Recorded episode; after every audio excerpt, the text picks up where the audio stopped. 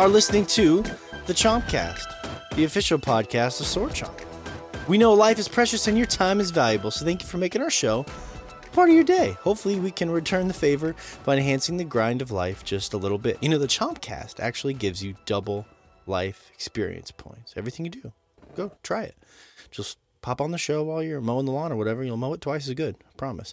Every show is streaming and downloadable at swordchomp.com, newly relaunched swordchomp.com. And of course, you can find us on iTunes, Spotify, and every major podcast outlet. Head on over, give us a kind five star rating, and subscribe.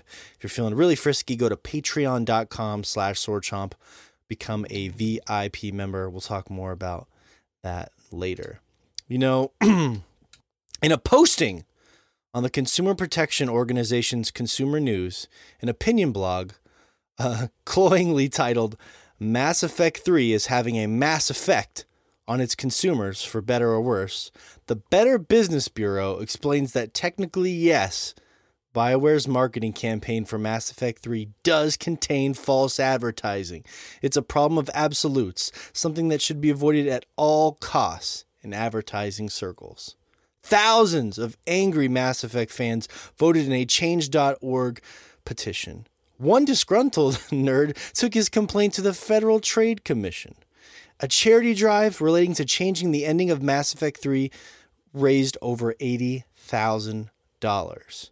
It got messy, messier than a Krogan bachelor party, as they say. Now, messier than a Krogan bachelor party, as they say. We heard it. You didn't need to say it twice. Thank you.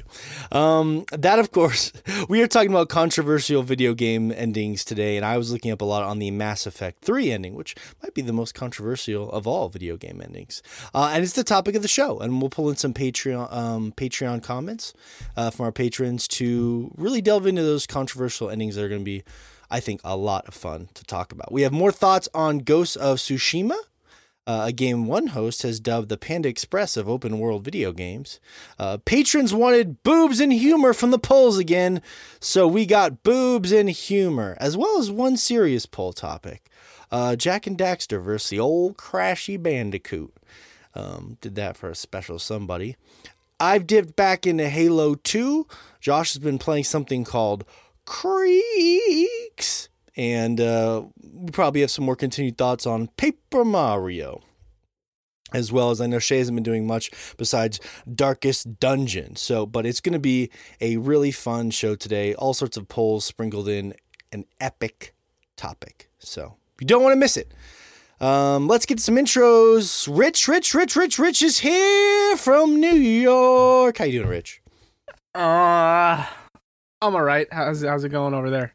See, I thought by like giving you an excited intro, it like lifts your mood. Like, you, like you know what I mean? Like, Rich is here. Like, do you feel? Do you feel better? Uh, it would have been like a. It no. would have been better if you were like live from New York. It's Saturday. No, no, it's not though. It's Friday. Yeah. Well, it's my Saturday day. live from New York. It's Saturday I actually, I don't know why I have this, the Slime Time Live voice for the Saturday Ooh, Night be, Live. If I was advert. on Slime Time Live, I'd be excited. Yeah. Um, you know what? Always kind of boosts my mood a little bit, and he'll get a kick out of this because he listens to this show.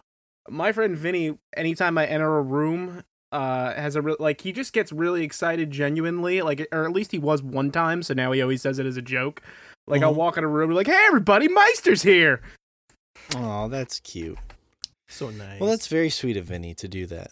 Um, I feel like everyone eh, where you live should have at least one good friend named Vinny, right? That's like I live on in New York. I have three. Not a joke. I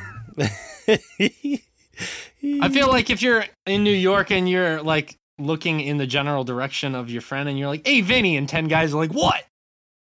Well, what do you need, bro? You need a ride somewhere? you need a ride to LaGuardia? Hey, you fucking bothering me. I'm walking here. You want to go to the deli or some shit? Default, but... uh, but Rich, two Vinnies just look at each other, start shoving each other. Hey, you want to go, Punk? hey, I'm walking here. Quit yelling. Shay gets excited. Hey, to all the Vinnies in New York, I'm really sorry if that offends you. We don't mean. I'm not, and I'll see you guys at the deli in the morning. And and if you have complaints, you can you can reach Morgan at at AOL.com. if you have any complaints, I'll be at Cat's Deli at 8 a.m. Dude, that's like that's the most embarrassing thing about uh, my life is when I have to give people my email and it's still that old AOL email. And I'm like, it's so shameful. You know, you can make a new one. They don't charge you. I have a bunch of emails. I don't know why I give that one. It's like it's muscle memory, you know? Yeah, it's uh it's a uh, brolic stud at compuserve.com. it's just sentimental value. Um, uh, Rich, I did want to say I want to. This is one of the polls we did this week. Uh, sixty uh, percent of our audience said Master Chief fucks, as opposed to the other option, which was his suit fucked him. See, but 40%, it's not a poll. Like it's in canon. We well, even I'm, had this I'm, conversation. I'm getting there, Rich. I was gonna give you credit. God damn it. Um, yes, Rich. You they were wrong, and you were. I thought this was like Rich's like joke, but no, like no. this is. There was actually uh, one of our good friends and patrons, the Rev, sent me. Uh, this is from the the Halo book. All right, one of the benefactors cut her off. Am I saying this right? She looked up from her PDA and quoted the text. The groin region packs a sexual stimulant designed to reduce combat stress and. Yes, it does, but we'll be open to inquiries on. And then like, so you are right, Rich. There, yeah, there is something in Master Chief's suit that you said that to off. me and I was dying because I'm like, oh my god, he really thought I was making it up the whole time. Like, no, the reason I bring this up constantly is because it's literally in the lore for Halo that like basically his suit is jerking him off every once in a while just to relieve that's, combat stress. That's cool, but also weird that they. that they that's the future. I mean, look, Rich, when when you have a friend like, Could, it just. Can seems, you just imagine that though? He's like, he has this assault rifle. He's just blasting through some grunts, and then the little thing is just like fucking suctioning his penis and he's like oh well, yeah. don't you wish we caught him have like a visceral reaction to it every once in a while? Like like chief what are you doing? He's like finishing this fight. Well the fucked up thing is cortana's got to know about that. And you know what? I'd imagine she can control she, it at this point. Props props to her you know? Props to her. She keeps her mouth shut about it. You aren't midway through the mission and she's like you're jerking yourself off right now aren't you? She like she's she is a bro amongst bros. Shout out to Cortana. For yeah, not most of her warnings about software. the flood aren't actually about the aliens you're fighting. There's the joke we were looking for. I, I believe in that same chapter. Got there. I believe in that same chapter there's also like um uh some verbiage about like basically the suit collecting his urine and then sterilizing it to rehydrate him. Well, hold on. Hold on. And by the way, that was Shay Layton, our good friend, Professor Layton from Japan, who's been chirping in uh, quite a bit here. Um, Thank you. Shay, it looks like I don't want to, you know, throw, what's the word? I don't want to throw fire or throw water. God, I was going to say I don't want to throw fire on this fire, but that's exactly what yeah. I want to do. I want to, I want to throw that's fire. That's how you fight fire. fire. after all. Gasoline. Yeah. Do you throw fire? Throw gasoline on Who it. throws fire? Really? Fire? Yeah. As a former fireman, I can attest he, that that is yeah. you know, he's, he's throwing he's throwing water on water under the bridge, under this body. That's yeah. the classic tale. That's the old saying. Uh, you know, that old chestnut. You can leave a fire to fire, but you can't make it burn. Mm.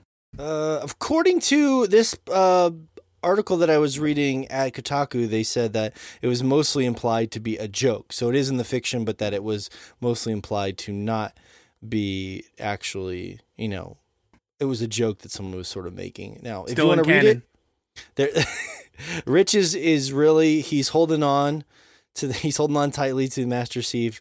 Master Chief getting jerked off. So, but if you go to Kotaku, there's an article that says no Master Chief suit does not jerk him off. And you know what? You, the listener, can decide for yourself.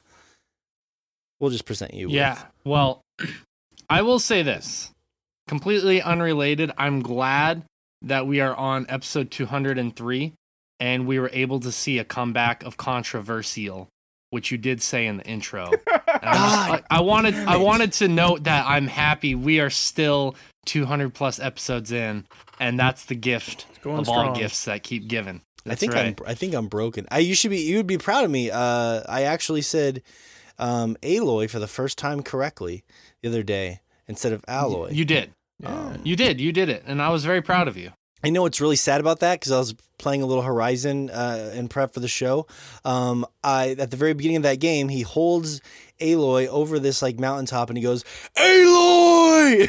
the top of his lungs. I, I don't know as how. one does. I don't know how I didn't hear that. Uh, anyways, uh, thanks for being here, Shay. Of course, the professor from Japan. Uh, Joshua Fowler uh, has been a little quiet, but Joshua Fowler is here from Michigan, of course. Jimmy Rustler. Um, Josh, I thought I'd introduce you today with this incredible clip I found editing podcast for the for the social media as one does. I think this is the most incredibly Joshy Josh thing you've ever joshed. Okay, Hmm. um, we were arguing about. I think it was the Final Fantasy VII remake. Uh, one of our spoiler shows that you can find if you download our podcast, Chomping After Dark. The uh, charting. Chomping After Dark spoiler podcast from Sword Chomp. But uh, this is a clip of me and Josh talking. Enjoy. No. Well, Josh, I think you interpreted it differently, but I interpreted now it the only the way a sane different- person could.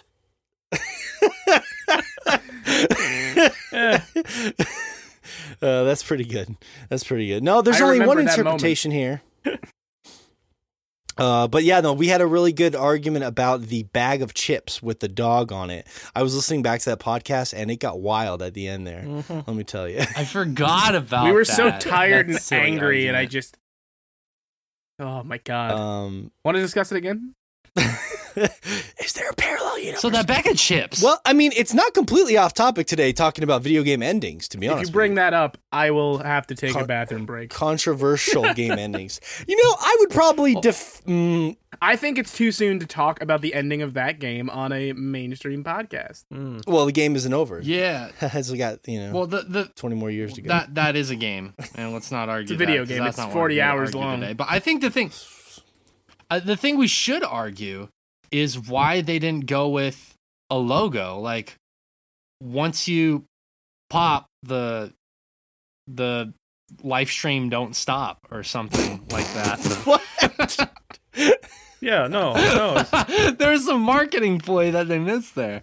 And by the Seems way, like there's this is legal brought to you by today's uh, sponsor, Pringles. Once you Mm. pop, Pringles. much like Sword Chomp. Yeah. The cans The fun makes don't a stop. good good Life to protect your don't dick from the rain. Buy Pringles. It's an umbrella for your penis. If you That's a right. huge penis. Um, can you imagine if a Pringle can? And if you're like me, you can fit 10 of your penises into one Pringles can. Pringles can. It's an umbrella for your penis. Share it with your friends. what? They should make a Mi penis umbrella. That's su smart. Pringle Yeah. can. Wha- How no often are you naked in the rain? Well, no, he's I- talking so I he doesn't mean- accidentally wash his dick in the shower.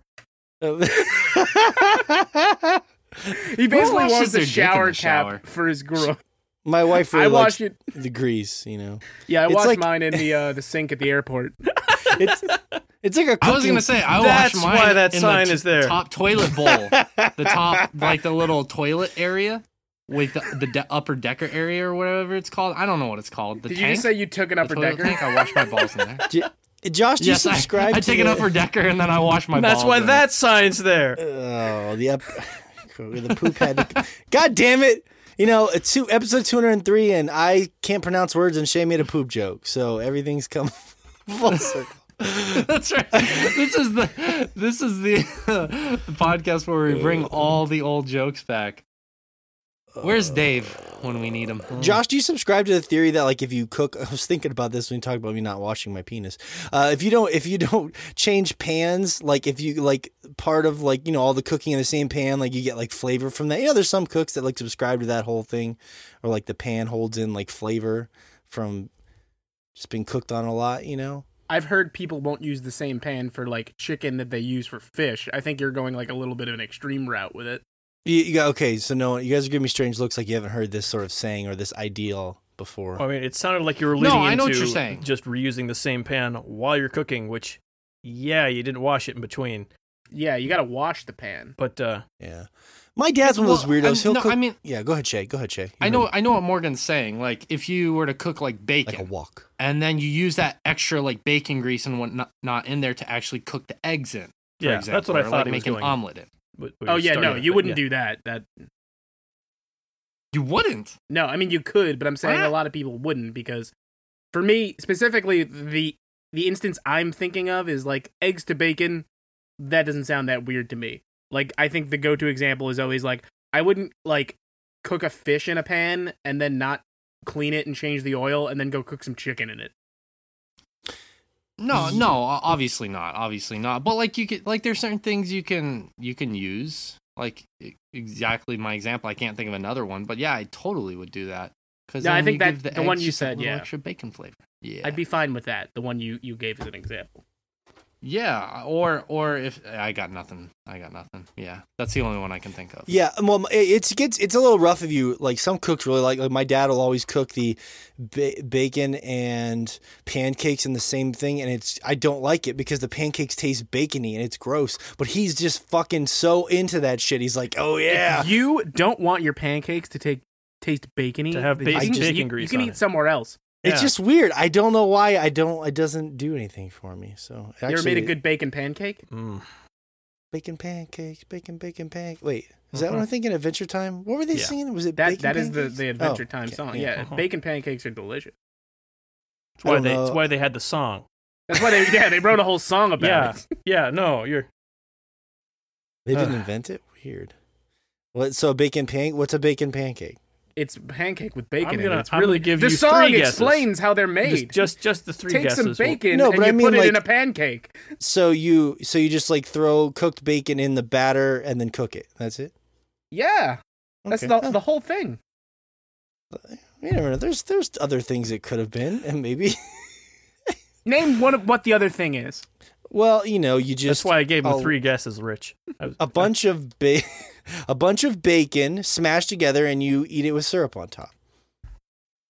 What you're describing is what a mental patient would do. I don't like like I've someone who is in a straitjacket would do that as a Uh, delicious breakfast. Well, what I was referring to is I thought I read this thing one time about how a wok can like every like meal that's coo- it was like this like thing that was making it sound like every meal that's cooked into in a wok is held in this iron blah blah blah and so the soul of every meal you've ever cooked will come out in your wok. Wow. Are you in a cult?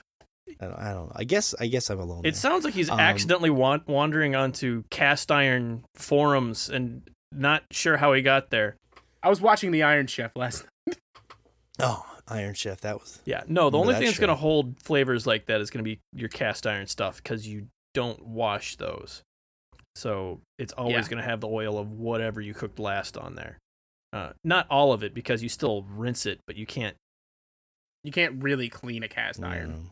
You, well, you don't Yeah. use soap, you because you're Yeah. not trying to remove the oil. Is the whole point? You want to leave all the oil on there. In fact, when you typically get a cast iron, one of the first things you tend to do is like put some oil in there and bake it.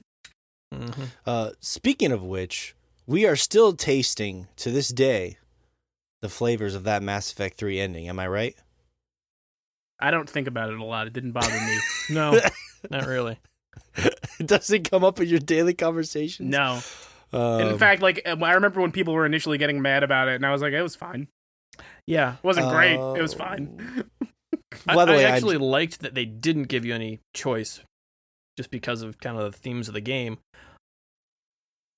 But also, it wasn't like my favorite ending, anyway. But it was just I liked that they did that, which is anyway. I just didn't think Yeah. it was notable, but like, and then maybe it started to grow on me more because it was making everybody else mad. Well, that, that's a fun one to start with, I think. By the way, I'm General Mountain Time here from Montana, um, Morgan, and uh, just trying to squeak my name in there at some point before I forget.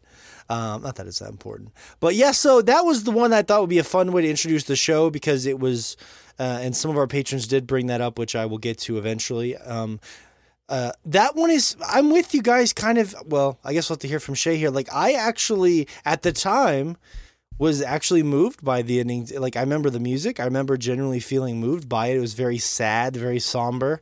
Um, and I remember being kind of frustrated at the outcry. Looking back, though, you know, and definitely all these years later, and just sort of reading about it, yeah, it absolutely like pretty much everything you'd done in that game meant nothing at the end of the day, um, because everything was pretty much wiped out. Yep. So, um, and that, and there's I think absolute validity to feeling frustrated there, but they definitely seemed like they had wanted to author the ending and and sort of stray from this Yeah. idea that you know you were going to have uh, an impact on it. Go ahead. I Shay. always. Oh, I'm sorry. Go ahead, Jay. That was my fault.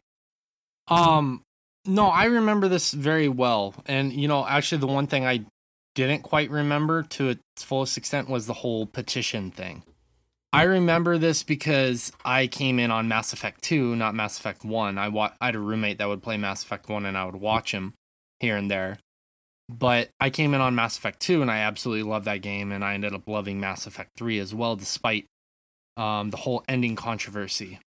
And I I didn't like I understood the frustration of the ending of Mass Effect 3 because of the promise. You know, and this is something we talked about last week with uh Mm-hmm. Fable. You know, um and I'm sure we'll delve into that cuz I, I do want to bring up one of the endings to one of those games. But uh Mass Effect 3, you know, the, the whole time they had promised that like your your choices will influence the outcome. And you go through 3 games just to end up not really influencing that ending and I totally get why people were frustrated, but people don't understand at the time or maybe they do, I don't know. Maybe you are old enough to understand um what was going on at that time. The outrage that is happening now with certain games that was excuse me one of the first times we had seen that like at that level and i think that's largely because of social media becoming more uh prominent and in everybody's hands at that point that everybody was complaining about that ending and the petitions thing was crazy. We were like how like i remember us discussing that like how the hell are you gonna like whine that much that you're gonna want to petition for that? And the cool thing was obviously the studio tried to rectify it to a degree by making the DLC that um, altered the ending that they originally had. And I actually and never ended up playing that DLC. I've I was yeah, I've not satisfied. played the new ending either. I either. was satisfied with Like- the ending. Nor have I. Yeah, Yeah, it just wasn't that ahead, big Josh. of a deal sorry. at the end. No, it's good. I'm almost done. It wasn't that big of a deal at the end of the day, but looking back and where we have personally come as uh, consumers of gaming and also as people who talk about games, like in hindsight, it's it's egregious what happened. You know, like it's it, it's incredibly egregious. If we're gonna sit here and we're gonna complain about studios like promising and not holding up their end, like um like they uh that studio did with uh No Man's Sky initially, or um other studios like w- when we talked about Fable last week with uh Lionhead Studios. We we have to keep an objective eye there. I think the four of us do, and say, look, I personally wasn't bothered by the ending. I was okay with it, but looking at it from an objective standpoint, there was an issue there. And they tried to fix it, but I think the damage had already been done at that point.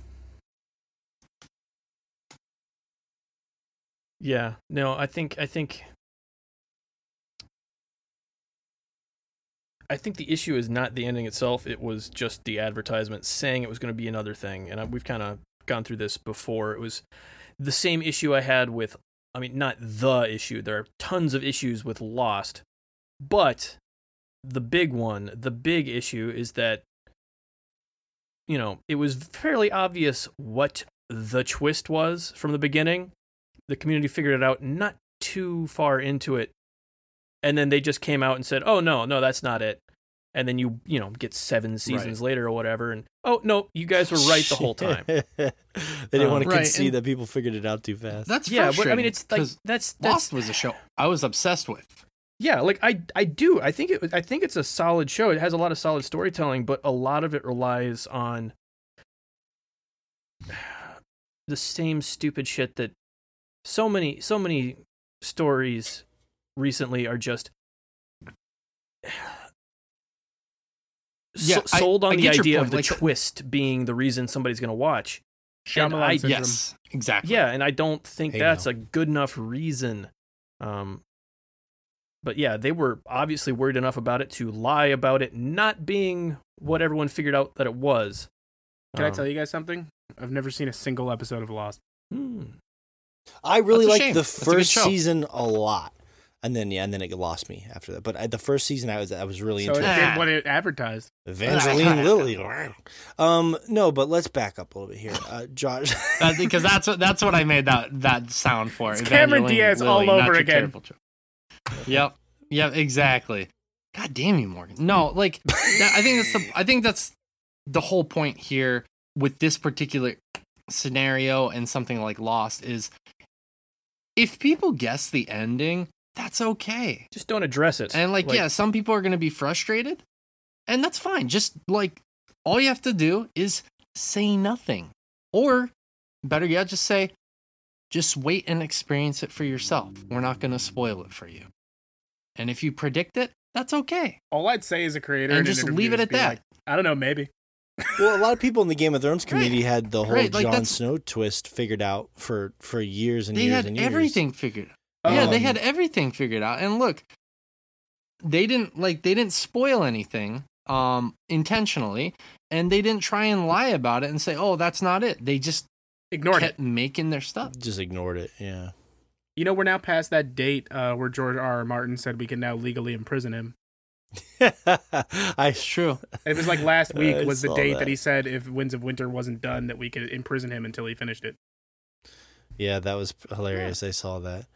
Uh, uh, anyways, so I was just thinking about this in the context of being able to try to be, you know, what's interesting is that was another sort of critical um, user split because the game was, I think the Mass Effect was received really well. I think it had like Mass Effect 3 had like a 93 Metacritic or something like that. But of course, people were unhappy. It's like in the 5.9s or something. And I, I think one thing that I've always appreciated is that the critics were able to stay level headed about it. Like, hey, this is, it didn't fulfill on that original promise, but at the same time, the quality of the game is still extremely high and the ending is still very good. But what I think is the conversation of like some that creatively something is promised.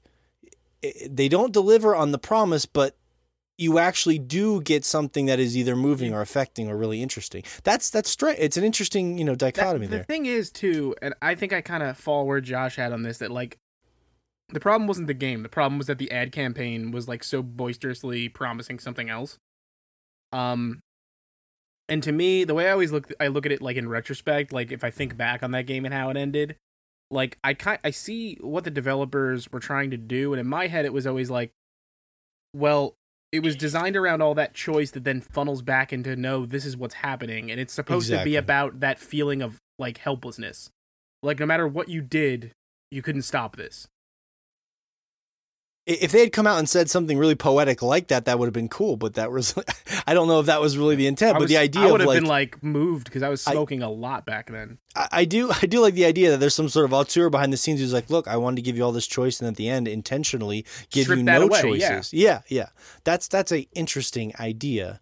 Um, but yeah, I mean, at the time, I remember just thinking like, oh, this is a really poetic ending, and it was really emotionally affecting, and I was frustrated. But yeah, looking back, it definitely, it's it's definitely empty in a lot of ways, and and very absolute. In, in what it's saying and and everything you're, but I think for me, It's not I Andromeda.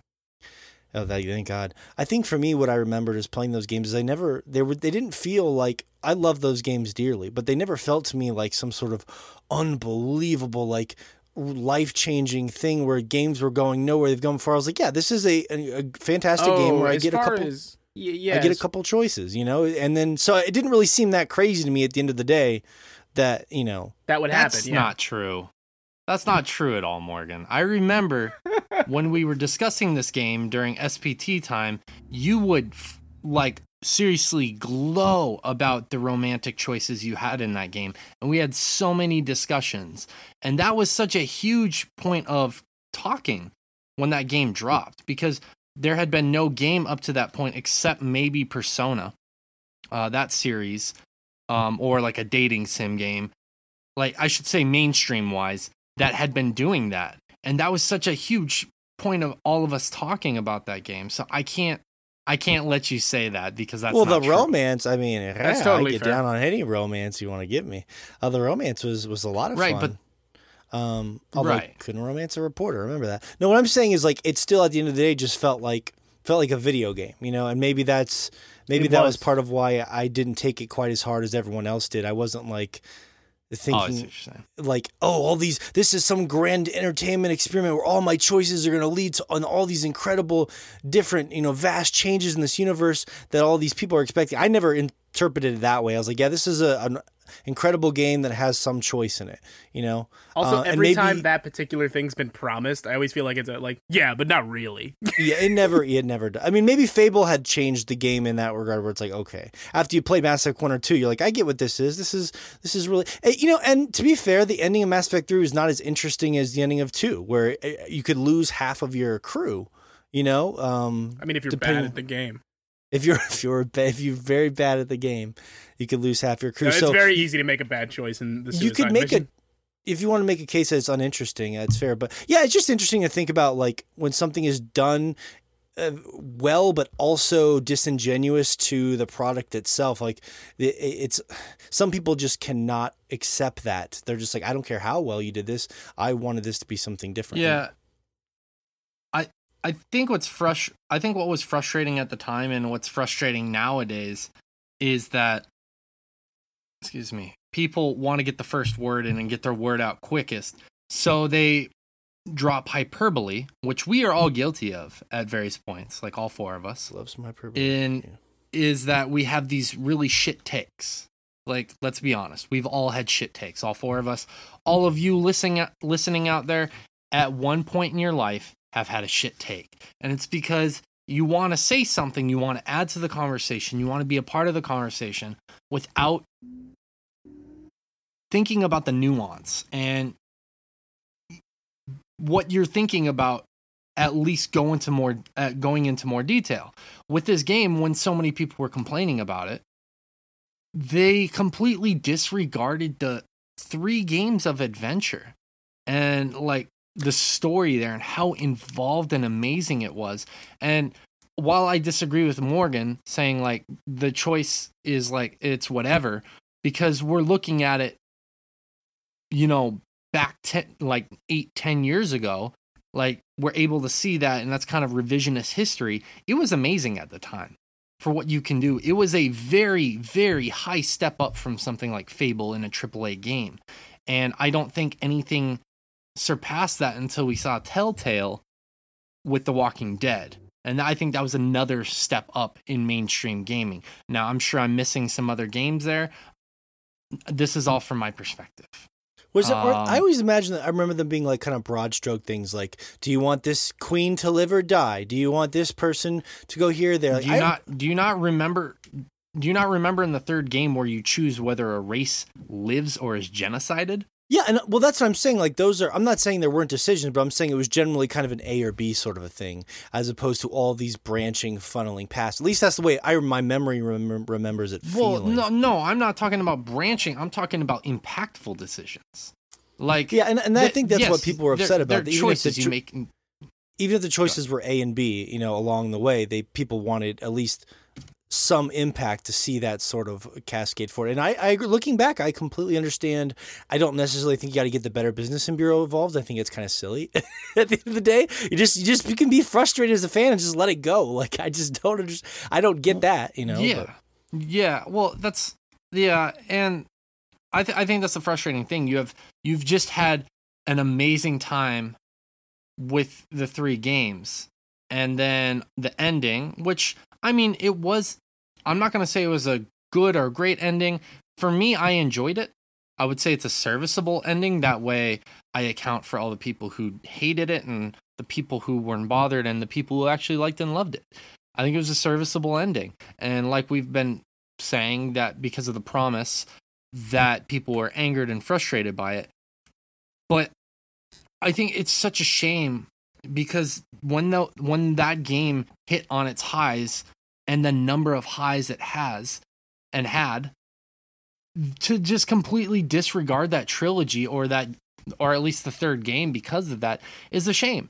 And I think, you know, if I if I'm going to be objective here about that, I would have to say the same as something like Game of Thrones where I've absolutely ripped on that ending and that last season and uh, to, to come out and say I didn't like a majority of the final season of Game of Thrones, and I know we're not here to talk about TV, and I'm I'm just saying from an objective perspective, if I completely disregard the six seasons that I loved, the seventh season which I enjoyed, and the eighth season which had its moments, that completely just disregards all that enjoyment I had out of watching that show. And I think that logic needs to be applied across the board for me. Um, and granted, there, there again, you have to go into finer detail on some of those things, but I think us as consumers sometimes we're just quick to jump the gun on saying something shit or something's a masterpiece. And like you could flip that around on other games. Like to get off the Mass Effect train, Fable 2 I was going to bring that was, up at some point, Jay. Fable 2 is a game I absolutely wanted to love because uh, like I told you guys last week, Fable, the first Fable is still in my like top shelf games of all time. Despite the promises it didn't uphold despite despite the issues I've had with that studio, despite the issues I had with HD remaster, it's still in my top shelf of games of all time. So I really wanted to love Fable 2. And there is a a solid game for the majority of that that game, but then when you get to the end, it is just absolutely terrible. Absolutely terrible. Because you like the whole game is revolving around you encountering and eventually confronting this antagonist. And all it boiled down to, and I haven't played this game for probably 15 years. And I still remember this to this day that the end choice of or the ending of that game ends up you choosing whether or not you shoot this guy and and well no you shoot him and you choose what to do with the world and it wasn't a big showdown like the first game the sh- the first game had two amazing showdowns with Jack of, Jack of Blades and the ending of this game just involves you aiming and shooting, and that's the end of the game. And then you make this choice. Now the choice was cool, I will admit that, but just oh, I don't even like everything. Everything you built up to just felt completely flat, and that that just like gave further to me credence to all the complaints that people were saying Lionhead Studios doesn't live up to its promises. Like the, what people are complaining about with the first Fable ended up being what I had so many issues with with the second Fable. And that's why I still to this day, despite loving Fable 1, shit on that series. And it's one that's gonna like as lame as it sounds haunt me for a long long time because how can I love one game so much but hate the rest of what that's what that studio has done with that series with a burning passion. Hmm. Can I uh, add real quickly while we're on the subject of Fable 2, Shay, because I think it's important to discuss. Uh, you might have not remembered this specifically, but in that encounter with Lord Lucian, who you had mentioned, um, if you two t- if you take too long to decide what to do, some random villager in the crowd will shoot him. I did not know that. Yeah, so it's oh, that's interesting. So not only do you have to make this decision, uh, like if you take too long, somebody else kills him and just takes all of the drive out of like your whole revenge plot. that's so fucking lame. That just makes me hate that game even more. there, there are few games in the world that I truly hate. That's at the top of the list. I don't hate Fable 2. I do hate that ending. It's a really bad ending. Yeah, I, no, I, I hate that. I hate that game. I hope it burns and dies. some people really subscribe. I've never been one of those people that subscribes to like if if the last bit is it fucks me over. Like I don't, it doesn't ruin the rest for me. But I get why it does for people, just because they feel that level of emotional investment.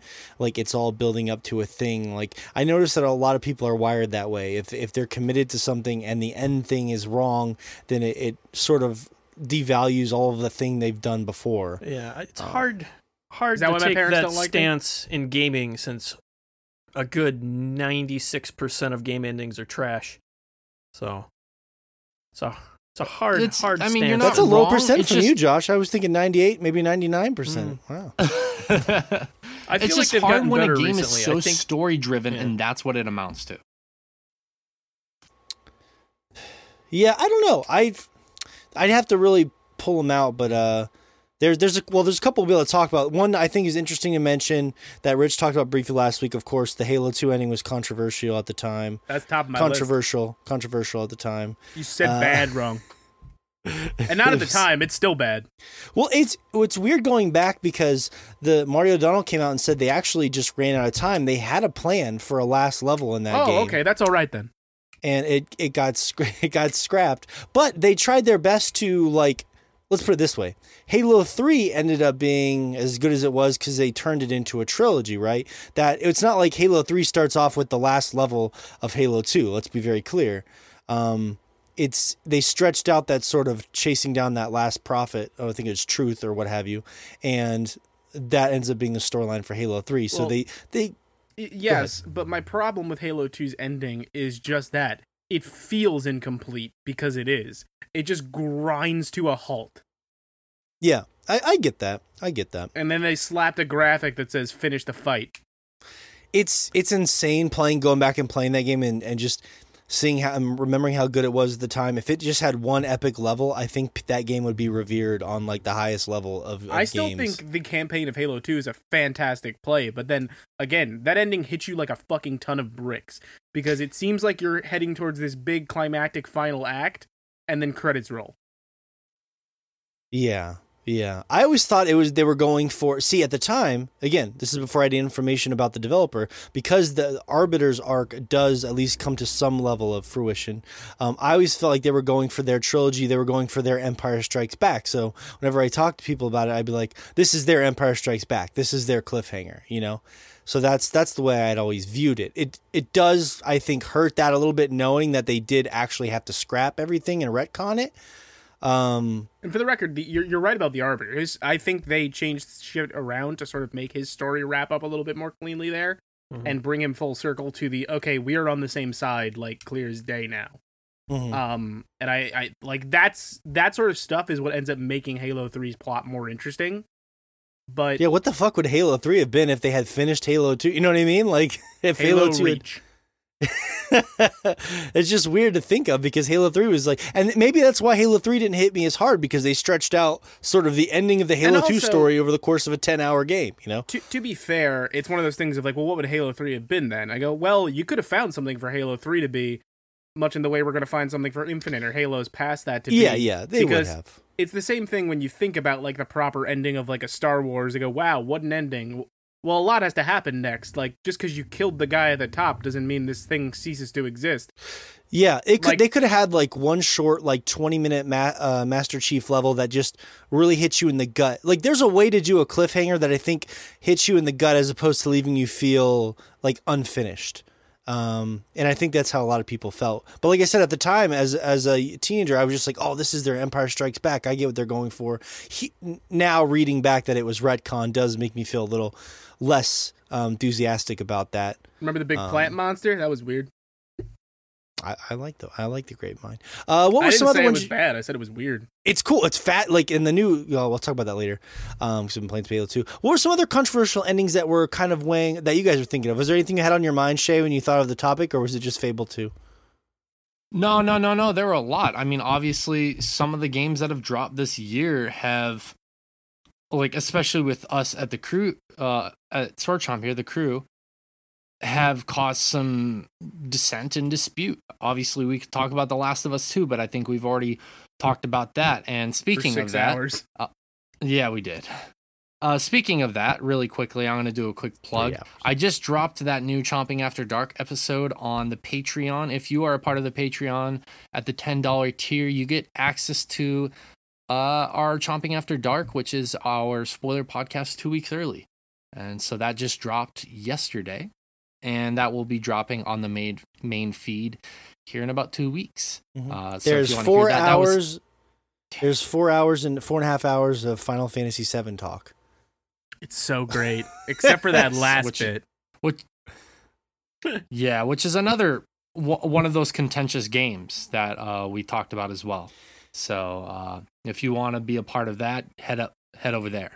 But anyways, um, th- you know, th- those were some contentious endings. Bioshock Infinite was another really big one at the time that I remember. Oh.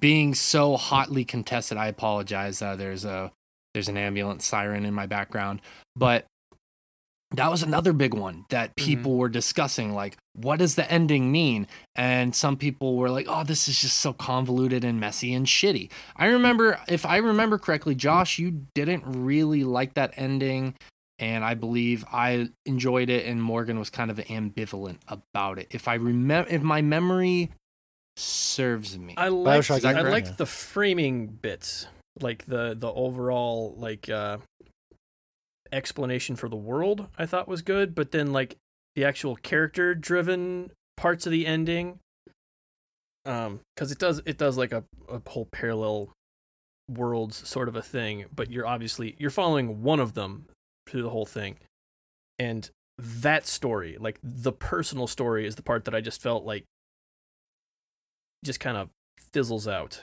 completely. Um, like, and you get to the end, and instead of actually having a conclusion to your personal story, there they just explain to you that it's a world where there's not going to be a conclusion to your personal story Yeah. because There's so many reasons. lighthouses. But you Um, get to stop by a good game at the end. yeah. Um, yeah. it's yeah, it's just strange. Uh, Um, It, yeah, that one was weird. I that's someone. br- I'll br- I'll go. It's a good time to interject because somebody brought that up. One of our patrons did. Um, Bioshock uh, Infinite. Um, and uh, again, if you go to patreon.com slash swordchomp, you can, uh, we're going to do questions of the week for our topics, and we put those up in our um, VIP Patreon Instagram page. And that's a perk that our $5 patrons get. And we really want to make sure our patrons are included uh, in the show. Um, this one is from uh, new patron Josh McMullen. And he said, uh, I think a far more controversial ending that really stays in my memory to this day is the ending of Bioshock Infinite. I think the ending is really fucking incredible. I know I'm in the minority, but I, I think it's awesome. I think, yeah, for me, Josh, and I would say both Joshes, yeah, I've I told you guys before, like the parallel universe thing for me as a writing technique has always bothered me. But I was into the game up until that point, until they started jumping the different dimensions, because then it's just like, oh, there's a lighthouse in every world. And like I was so enveloped in the personal story of Bioshock that it just sort of like it's not only did they hit on something I'm not a big fan of, but the idea that there was all these uh, different lighthouses e- everywhere and all these different worlds going on was just like very uninteresting to me.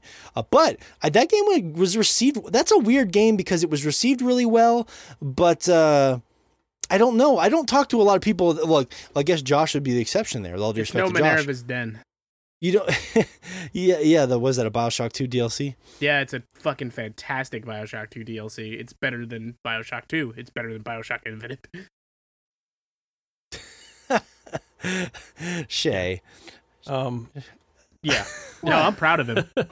Boo. Caught you. I've been watching like enthusiastically the whole Mhm. time. We didn't catch him do anything. Yeah. i'm not trying to hide it Shay got caught playing the video guys games. are referencing the guys are referencing this is this harkens back to like 10 years ago when we first podcasted. I'm very notorious for multitasking and uh, i haven't done it for a long time and i'm over here staring at my tv which is about 10 feet away from me playing darkest dungeon while i'm listening to this conversation. And josh was uh, calling me out in the skype chat. Rightfully so Uh, you know, I I get it, Shay. I mean, that's a game. It's a it's sadistic. You know, so then you're going through a lot of stuff in your personal life. You need something sadistic to just beat your head against, distracting. You know, it's I've I've dated women before that were like, I've had a stressful day. Can you choke me out in bed? I'm like, okay, whatever you're into. So it, I get it. You Why do you I think get- those are the same thing? this just took this this just went to a place that didn't need to go but fair enough fair enough fair enough I'm not here to kink get shame little rough with anyone. Um, right but yeah, so that that Bioshock Infinite is a fascinating thing. Like parallel, oof. I, it's how do you guys, are you guys into the whole parallel universe thing? I, I feel like I'm in the minority for sure there. It can be For- interesting when done right. parallel universes Yeah. yeah It's It can it's be a one of those things, like if, If- if it's not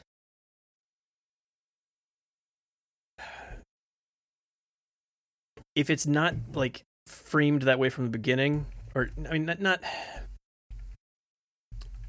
it, it has to be structurally a part of the whole thing. You can't just kind of have it show up as an excuse for Uh-huh. something at the end because I mean, or or not just at the end, but just like have it tacked on to solve story problems for for Oh, other like surprise! There was like seven of these people in seven universes. Yeah. Um, uh, 'cause, like at that point, it just feels like, well, there no stakes? Because if, if it starts to be where any story hole can be filled with, oh, somebody from another universe can kind of come in here and fix it or something like that, then you realize, well, why do It- why do I care about yes. this particular universe? Then, like you've just told me that everything's going to ha- like it's. So trying, would you be trying to make you care Joe? about the specific? That's kind of what I was getting at with the whole uh, Final Fantasy Seven thing. or no, well, with the um, Bioshock uh, Infinite, whatever it's called. Uh, Halo. How can you care about yours Fuck. if there's a bunch of yeah, them? happening exactly. Because you get to the end and you're like, I don't feel like the personal story that I was a part of really got wrapped up well enough. They just told me, oh, it turns out well somewhere, maybe. Turns And- out this doesn't matter. yeah, and I, I that's They're- what, like, yeah, they're yes. I yes. did like that they hinted at it a bunch because they've got a lot of stuff going on. I mean, the, the whole thing, the whole thing The is coin flips thing with the scientist is one of my favorites. Yeah, like, it's- uh, it's- like bits about that. Hmm Like they've got stuff related to it through the whole game, but then you get to the end and it turns out that it none of it mattered. Is kind of the Would you be Would you be at the end. disappointed, Josh, if you found out? Like I know we disagreed about this, but let's say we found out in the next Final Fantasy VII game that it was just another parallel universe with. well, it, it is, but it just depends what they're going to do with it at this point. Is the thing because, like you were saying with the stupid chip bag, oh maybe there's, you know, another parallel universe beside the one we're in. If that's what they're going to do Where and they start have cool ranch Doritos. Well, yeah, exactly. If they're going to start, if they're going to get to the point where it's not just okay, this is obviously not the same universe as the original story, but I'm I'm okay with that as long as we're in the one universe. and One it's- and it's universe. And not the just stakes like here matter. yeah, yeah, exactly. Because I don't want it to end up well, getting that's yeah. just spiraling out of control to the point where you, you no one cares about the stakes the, anymore. The only reason I didn't like the ending of Final Fantasy VII originally is because that's what I thought it was. I thought they were saying there's multiple universes, and this one universe is not the sole one that matters. So if I'm wrong about that, then I'll I'll be I'll be happy to retcon my opinion on on And that. just to say just- real quick, Morgan, I think- think, and hope that that's not what they're saying. That the main point of it is to say this is different than the original Final Fantasy VII. So don't expect the same shit to happen. That's what I think the point of it is. Not to say what happens here isn't going to matter, but like anything's on the table. yeah, Yeah. One I hope so. one thing Yeah. I love about Star Trek is that they do they've since the inception of Star Trek, they've always played around with parallel universes, but what they do so well is they don't just they don't just say, "Oh, hey, this is going to explain this this plot thread here." It's what they do with it is they show the stakes, and I think they do such a good job and there's so many different ways they do that. And that's what I love about parallel universes is when it adds a whole extra layer of stakes and it doesn't feel like oh well we can escape this parti- particular predicament because of a parallel universe it's saying actually you're not going to be able to escape this predicament because the parallel universe isn't a replica. It's so much different and it isn't what you expect you know? And i think with this particular ending i think what they were trying to do was just create this wild ending to this character that you didn't know who they really their identity throughout the majority of the game. Mhm. and parallel universes was kind of used as a plot device to wrap up what was going on in that story. Now, I don't think that necessarily makes it bad, but with me and what I like from parallel universe stories is I like there to be a lot more stakes. You look at something like Rick and Morty, which uses parallel universes a lot of the time for humor, but also you never really feel like there's any real stakes with those parallel universes. Uh, Rick and Morty have gone to different universes to basically get away from the one that they just fucked up in the previous episode, right? yeah. And so you never feel like there's like, really real stakes. New permanent mm-hmm. universe at this point, Right.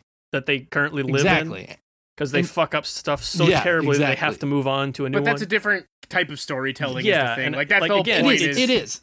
it's I think it's I think it's using that whole oh there's just you can just go to a new universe like why would you care about this and kind of showing that as a joke because Rick doesn't care about it he, he will just move on And even- like oh I Yeah. fucked this up and I'll just go on to the But next even thing. they like. Nothing in that show is serious. That's why it's Yeah. fine. Yeah. But even they Right. like lean on that joke to the point of where I think like the second time it happens, like Rick's explaining like the new universe thing, and he's just like, "Morty, we can do. You think this is easy to find? We can do this like four or five more times tops." Hmm. Right. I think and so at that point they you know they add a little bit more stakes to it. But I just like kind of kind of to Morgan's point, but also not to Morgan's point, is as long as they handle it correctly, like obviously Rick and Morty handles it in a comedic way, which I appreciate. As long as it's not ham fisted. And I think that's what it boils down to. And Morgan, you probably have a different tolerance level than I do versus uh, Rich and Josh as well. I love a lot of parallel universe stories, and Bioshock Infinite didn't bother me. I actually enjoyed that ending, and I thought it was fine. And I thought a lot of the complaints were either because people didn't understand it, and they and they were frustrated, or because they thought, well, this is just stupid. Um, parallel universes, blah, kind of like Morgan thinks. And Morgan Grant, I'm not trying to boil down your opinion to sound stupid. I promise that's not what I'm trying to say here. Well, no, no, no, you're right. I I've would heard just say on- criticism of this ending, and I think it boils down to that. And I wish it didn't because there's a again same thing we said about some of the other games. There's an awesome, amazing game up to that point, and if you don't like the ending, just because you don't like the way the story wraps up, does not discredit that game from being great. And you were saying before, Morgan, that this is a rare case where the game was reviewed very highly score wise, but um people didn't like the ending. I don't think that's rare at all. I think that's the norm. You look at objectively, you look at The Last of Us 2, it scores pretty high, and a lot of people didn't like the ending. Granted, a lot of people didn't like a, a lot of other things in that game as well. I think there are a lot of games like that. Mass Effect 3 is another one. Um, we could probably look at Fable 2's score. I think we did, and it had a fairly high score. And for me, that's a controversial ending, and I know for some other people it is too. I don't think that's an rare occurrence. I think that there are a lot of people out there who are able to keep an objective mindset, but we often hear the people who are on the opposite ends of the spectrum because they're the ones that speak the loudest. Yeah, I but I, I and I think that's fair. I mean, it has a 94 Metacritic, by the way. I, I think, but what Josh is saying is what I the reason why I don't like it though. Josh, I think articulated it very well. Is that if I'm on an adventure in a game, and at any point they go into other universes, it makes me feel like my particular story is less important and special. And and sometimes if the narrative, the design of the narrative is to make you feel that way, then it could definitely work. Like if if Ken Levine's you know um, Endgame was to make us feel like our personal story in Bioshock Infinite didn't really matter that much because there's all these different ones happening, then he succeeded because that's how I felt. But um, the way I feel with parallel universes, if there's all these different oh, but over here in this universe, it's the same, except this happened a little better. Then I just feel like my journey doesn't have any sort of specialness to it, you know. Um, so that's that's the only reason I get hung up on parallel universes. It's, Well, not, it's not the concept. Uh, again, I don't want to put words in Josh's mouth, and he can correct me if I'm wrong here. I think more so the point he was trying to say about that was that like once they pull out to well, there's so many other universes. They never focus back in on the universe you're in and making the stakes yeah, there matter, well, and I that's the problem. the reason they're doing that is because it's not just a parallel universe thing. They also have a time looping thing going on, which is kind of oh yeah, bizarre. And like the whole point is that it ends up feeling like like the point is the princess is another castle. You will be doing this forever. There's no way out. Um and then they try to give you this feeling of hope in that whenever they go to the the lighthouse scene of like but maybe maybe one of your times through here you won't completely fuck it up like this time um and and that feeling is not good enough i think for me as as a resolution to the personal story we're on. Um, because what that kind of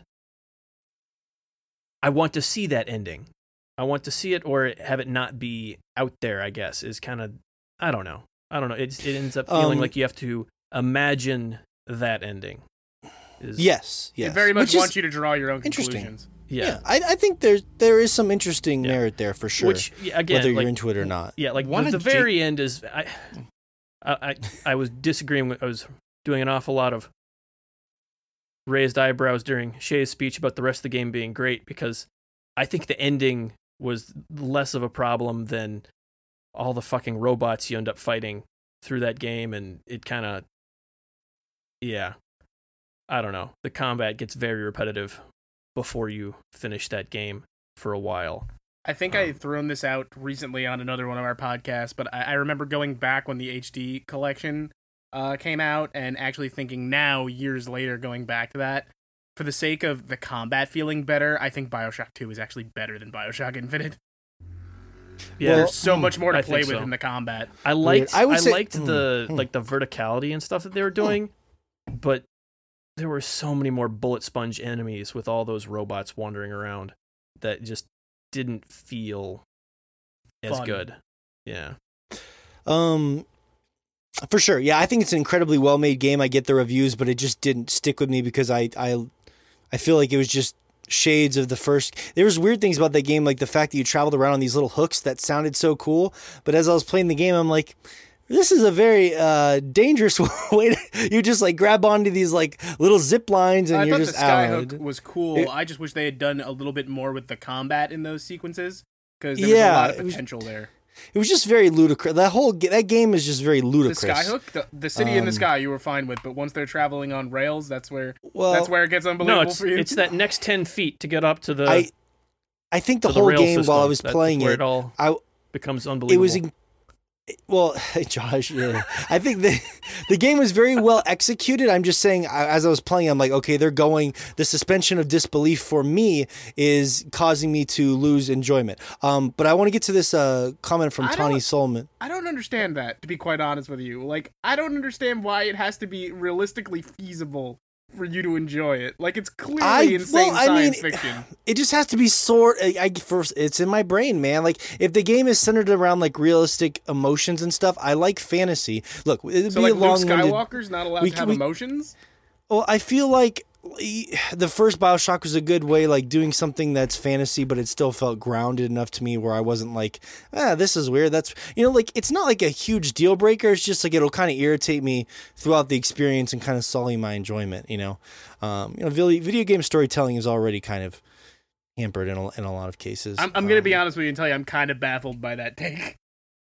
Yeah, well, I mean, it makes sense if you look at my Final Fantasy VII. Like, I was so frustrated by a lot of the, you know, I'm like, should I take this seriously or is it a goofy anime? I don't Yeah, know I what mean- to do. I don't know what they want from me. It's both. I, th- that's hard for Anime me. That's can have to stakes, Morgan. Well, well, uh, Like, you're allowed to Shiitake wield the giant sword and go Super Saiyan 3 and still have emotions. Like, well, I it's harder for me to, to, to for whatever reason as an adult. We- I can psychoanalyze that one day down the road. Tawny Solomon said Star Wars Knights of the Old Republic 2 because at the time, um, because of time constraints by Obsidian, LucasArts, they had to scrap huge chunks uh, not in the game. Oh, sorry, this comment's kind of fucked up. Damn it, Tawny. Okay, I'm trying to piece this together. Star Wars Knight of the Old Republic 2. Okay, so Obsidian had to scrap a chunk of the game. It says final stage on Malachor 5 just is thrown together and you have no idea what is actually happening. Okay. Um does anybody play Knights of the Old Republic 2 enough to have a comment on I that? never finished 2 because I don't think it's really good way before the ending. That's what happened to me too. I also bailed. I like 1 a lot. I love one. One's one of my favorite games ever. Yeah, no, those are not my favorite. It's like I I didn't get to the ending of two either, just because I. The whole thing feels like a solo D and D campaign, which is not a bad thing. There's plenty of room for that. Um, Yeah, yeah. but yeah, it just I don't know. This wasn't my favorite thing. Maybe if you had played it at the, I remember it probably feels dated now, but I remember playing Knights of the Republic at the time and being like, "Holy shit, this is like Well, magic." it very much was proto Mass Effect. yes, Yeah, yes, a lot of First that's one, very true. least.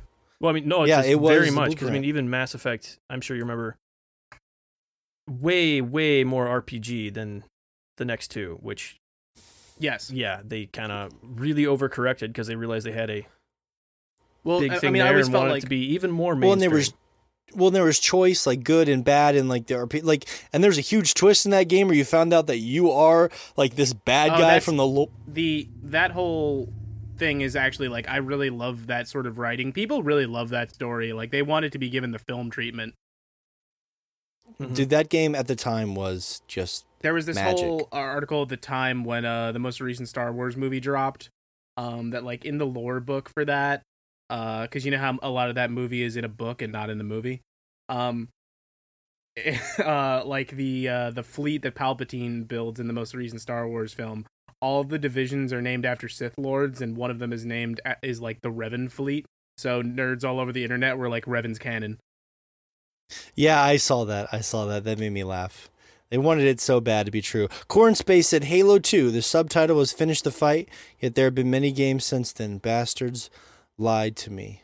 Um, I still think the subtitle for Halo Infinite should be "Finish the Fight" again. one even more though ti- they've already told us the entire point of that game is to never actually The- end. um, the fight will be perpetual. in I love the idea of It's an finish the infinite fight. Mhm. Halo Infinite is a little bit of a contradiction to finish the fight, isn't it? It kind of is. I I like to think at this point it's actually just gonna have the same ending as Bioshock Infinite. Like they're gonna be like, "There's always a ring. There's always a Spartan." Yep. God, that would just make me want to kill And there's myself. always a Tenga egg jerking Master Chief off.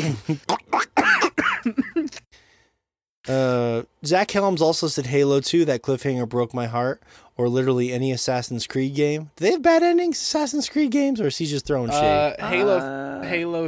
Uh, I'm sorry, Assassin's Creed Three is a bad ending, but also the whole game's bad.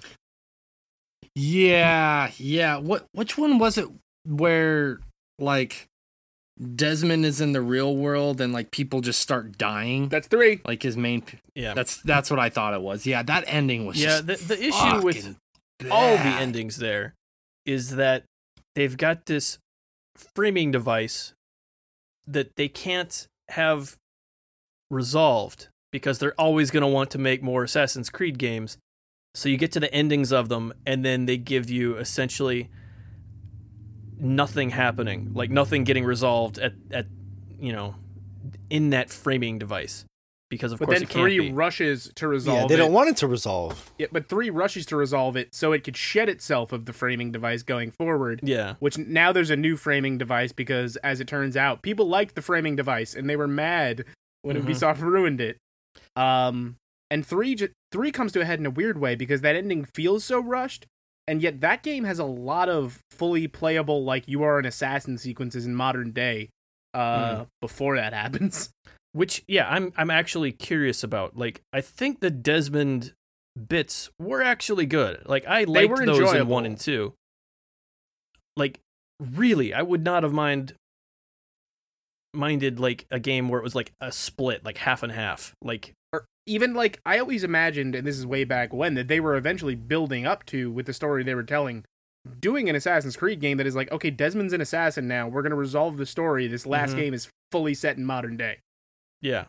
Yeah. Like I think that's I was interested in seeing where that went. Um but then yeah, like they're they realized they always wanted to go back and do something historical, so they couldn't really have that through line for like framing all the rest of them. And so now but now they've kind got one again. Uh, and we're coming up on the third game that's gonna have that. And I do think Layla is an interesting character, and they're doing Mhm. interesting stuff. Um, but again, it becomes one of those: how long can you put that off without resolving it? yeah. It's yeah, it's it's frustrating because yeah, yeah, it it seems like at least historically, I know nothing's gonna come of it, and it, that it's frustrating knowing that they're never gonna really give us anything satisfactory for such a tiny part of these massive Mhm. games. Because again, it's almost no one gets to the ending of these things, so it's yeah, so long. it's not Um, financially in their best ist- interests to focus on that. The ending part's not important. Nobody's even playing that. hmm uh, uh, JT Ruiz says one of our new patrons here. Well, actually, no, he's been a patron for a while. Good friend of ours. Um, I just want to call everyone a new patron. New patron. Uh, JT Ruiz says Far Cry Five. This is a good one. I really want to respond. Oh, Far Cry to. Five. He's one of our new patrons. this is a fun one. So spoilers. Uh, fair warning. Um, how do you let the player crush through that game only to essentially lose to the main villain and have the uh, Deus Ex Machina like nuclear war occur at the very end of the game? By the way, no with no foreshadowing whatsoever, it feels so terrible to get so far only to have the game spit in your face. Uh, f- first of all, I like to have my face spit in. It's one of my kinks. To be fair, the game was bad the entire time, so it, there was a mm-hmm. lot of foreshadowing in that. Like it, it foreshadowed that the ending would be bad by being a bad game. Mm-hmm. Uh, I no, that's incorrect. Um, it's a fine game. Uh, that you get so to I that like game and all of a sudden the shovels are gone. There's no shovels. There's, there's no shovels. In these. Mister, uh, we ain't seen a shovel in these parts in forty years. Unless you're digging a grave. no. Yeah, I didn't see any shovels in New Dawn either. Mm-hmm. Now that now that is a not so great game. Um, no, yeah, it's just one of those like sort of because of the shovels. There's it says there's different endings, so I don't know the technicality of how you, uh, how you get all of uh, all of them. But the one I got was the same, where the basically the bad guy had me handcuffed inside of his his cellar, and the nuclear explosion went off, and I I liked it at the time because it basically was sort of the anti good guy ending. It was like everything was fucked. Um, I was chained to the bad guy's uh, table in his. I so I was stuck with this villain that I thought was really interesting for presumably all of eternity. Um, Is the irony at so, the end that it's a folding table and you could have just lifted the leg and gotten out the entire time? yeah. yeah, we became good friends and we played beer pong on the table. No, yeah, it's it's uh, it was maybe it was like a pipe or something he chained you to. He handcuffs you to something. Um, more kinks, but yeah. So I I to be honest with you, um, JT Ruiz, I uh, I I really liked it. I did. You know, um, you can finish that game in 90 seconds from the second no, that's Far Cry 4. No, that's Far Cry 5. They there's they say you can finish it pretty fast. No, it's not. They say you can. 90 like, seconds. There's a, there's a point at the beginning of the game where um, what's his name? Joseph is that the main guy, the main villain? yeah, five, Joseph yeah. Seed.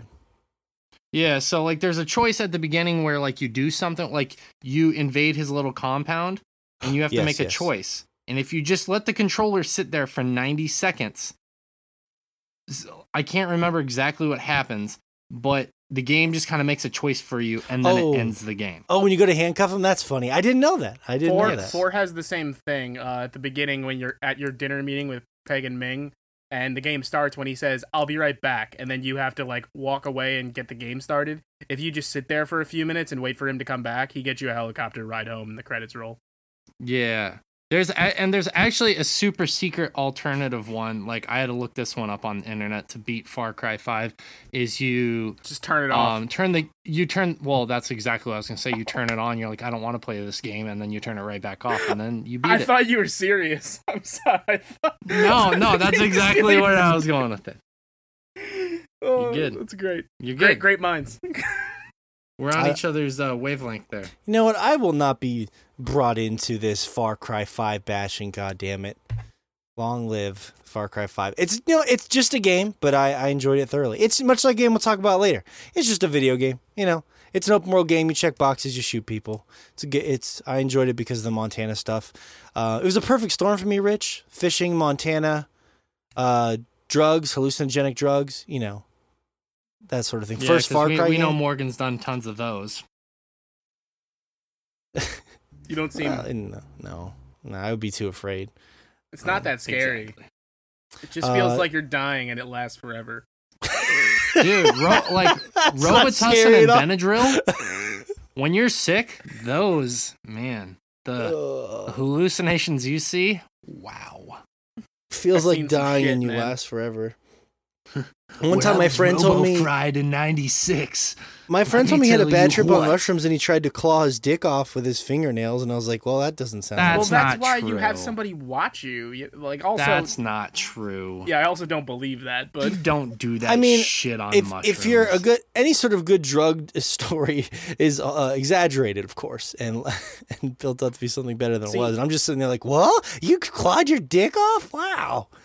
Uh, I mean, granted, to be fair with you, like I've done hallucinogenics and been like totally fine. Like in college once, I specifically remember this morning a bit. I'm on the phone with my friend in the morning making breakfast, and I'm like, "Hey man, I'm gonna drop acid later. Can you uh, pick me up and take me to the mall?"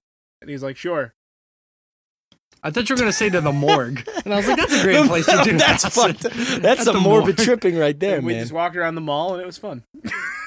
Uh, you know what? You seem yeah. like you can handle that better than I could, Rich. Um, I tell you this: I could handle drugs a lot better before my kids are born, and then it really fucked me up in the head. Well, you're supposed to be watching your kids. Like you're not. I you couldn't imagine that you're in your little closet doing mushrooms, and one of your children runs in. No, uh, no, I mean specifically with your anxiety. no, I mean like uh, whenever I if if you have like um like a parenting plan, like let's say you're divorced and so it's their time to watch the kid or whatever. I, I may have tr- experimented with some stuff. And I'll tell you what, once you have a kid and you're just worried about their safety and you know you being alive for them, that shit fucks you up big time. I can't I can't even touch it. Can't even touch True. drugs anymore. You take a Viagra. I gotta pick up my child in two hours and I can't get my boner to go down. Fuck. God, one time why I does this keep a, happening to me? It's one time I took a Viagra and a the bottle only said four hours. Died. Uh, anyways, uh, thank you, JT. Uh, I should say Justin Taylor. I know some. I know these patrons' names. If I, I should just be saying their names at this point. I'm so used to saying screen names. So. Well, I think um, it's fun if you say the screen name because then someone else sees it on like an Instagram comment or something, and they're like, "Hey, I know that guy." That's true. That's true. Should I be more? Per- uh, that'll be a poll. Do you want me to use your real name or your screen name? Um, yeah, and you know what's funny about this, Shay? Kind of like how we go in circles in the beautiful way that we do. That we actually, this was a topic that you wanted to do back on. I looked it up last night. Somebody mentioned it. Episode fifty-one of the Chompcast. We talked about game endings with a, a guest host.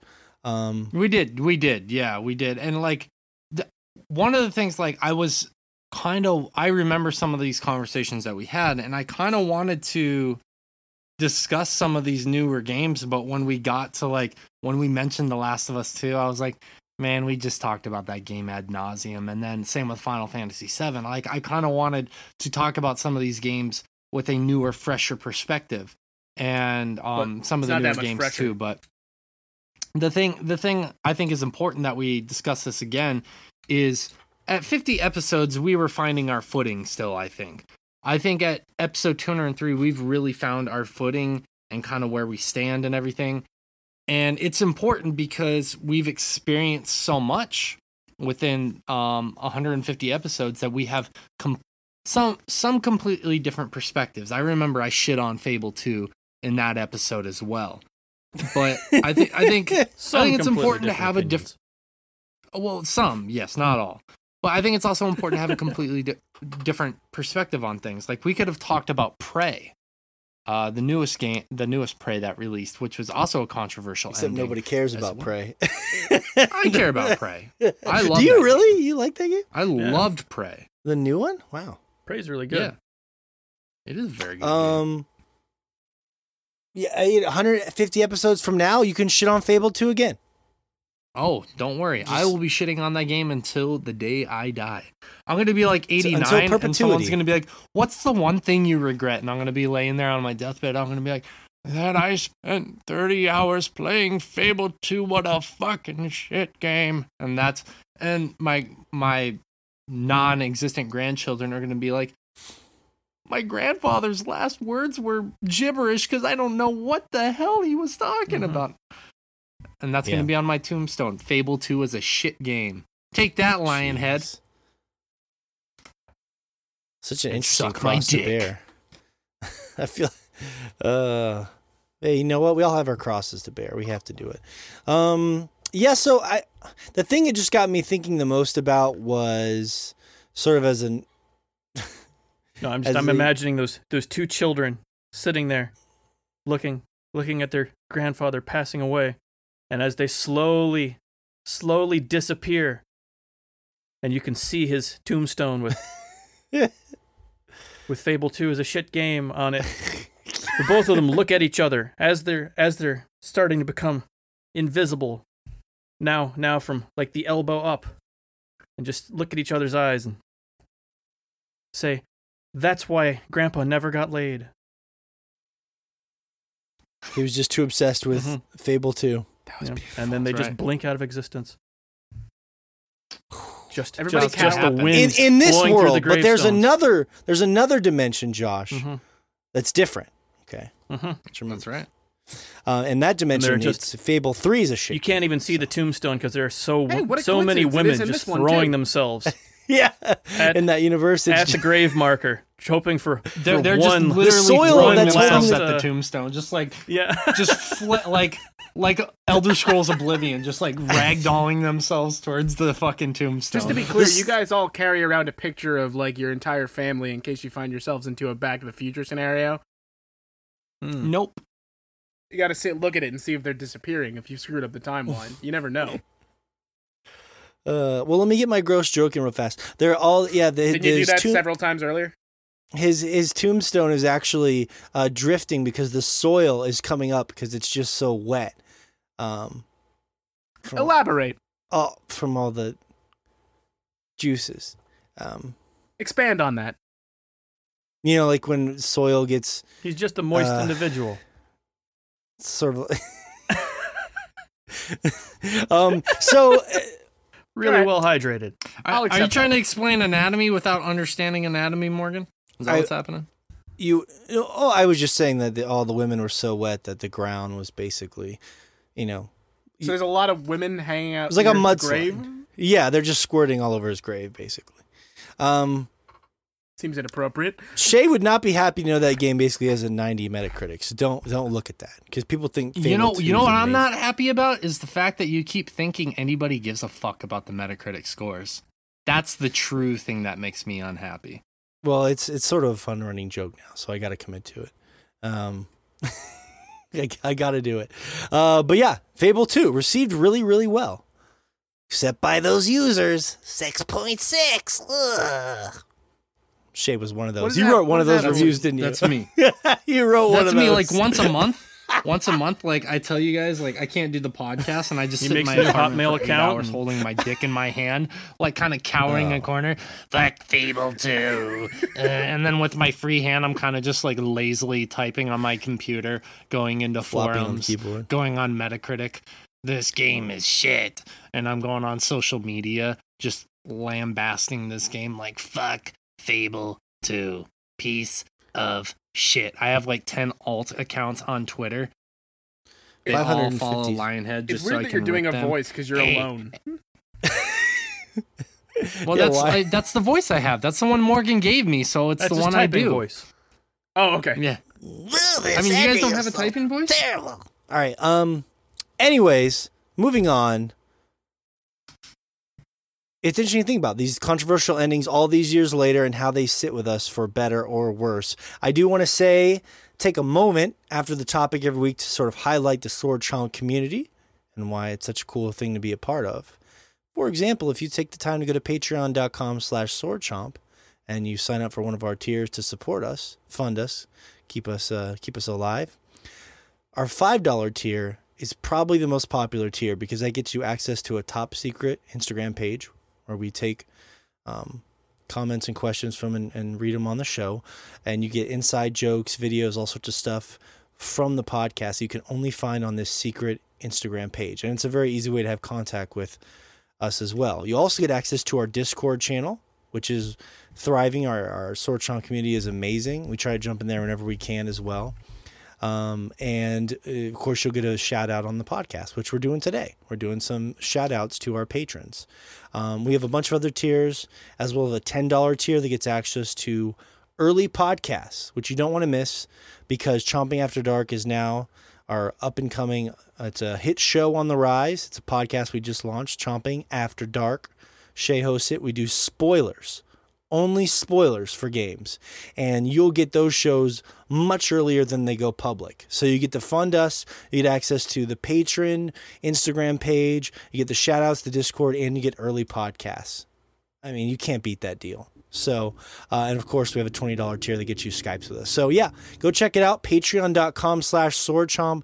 There's a lot of incredible stuff going on in Chomp Nation, our community. And of course, if you go to swordchomp.com, you can find links to everything podcasts, merchandise. Merchandise. Reviews. Did I say merchandise? merchandise. Reviews. Merchandising. Yeah me and me and rich have been you know my i really want that you know sword i really want the website the box sword chomp the breakfast cereal. Sword, sword chomp, chomp the, the flamethrower.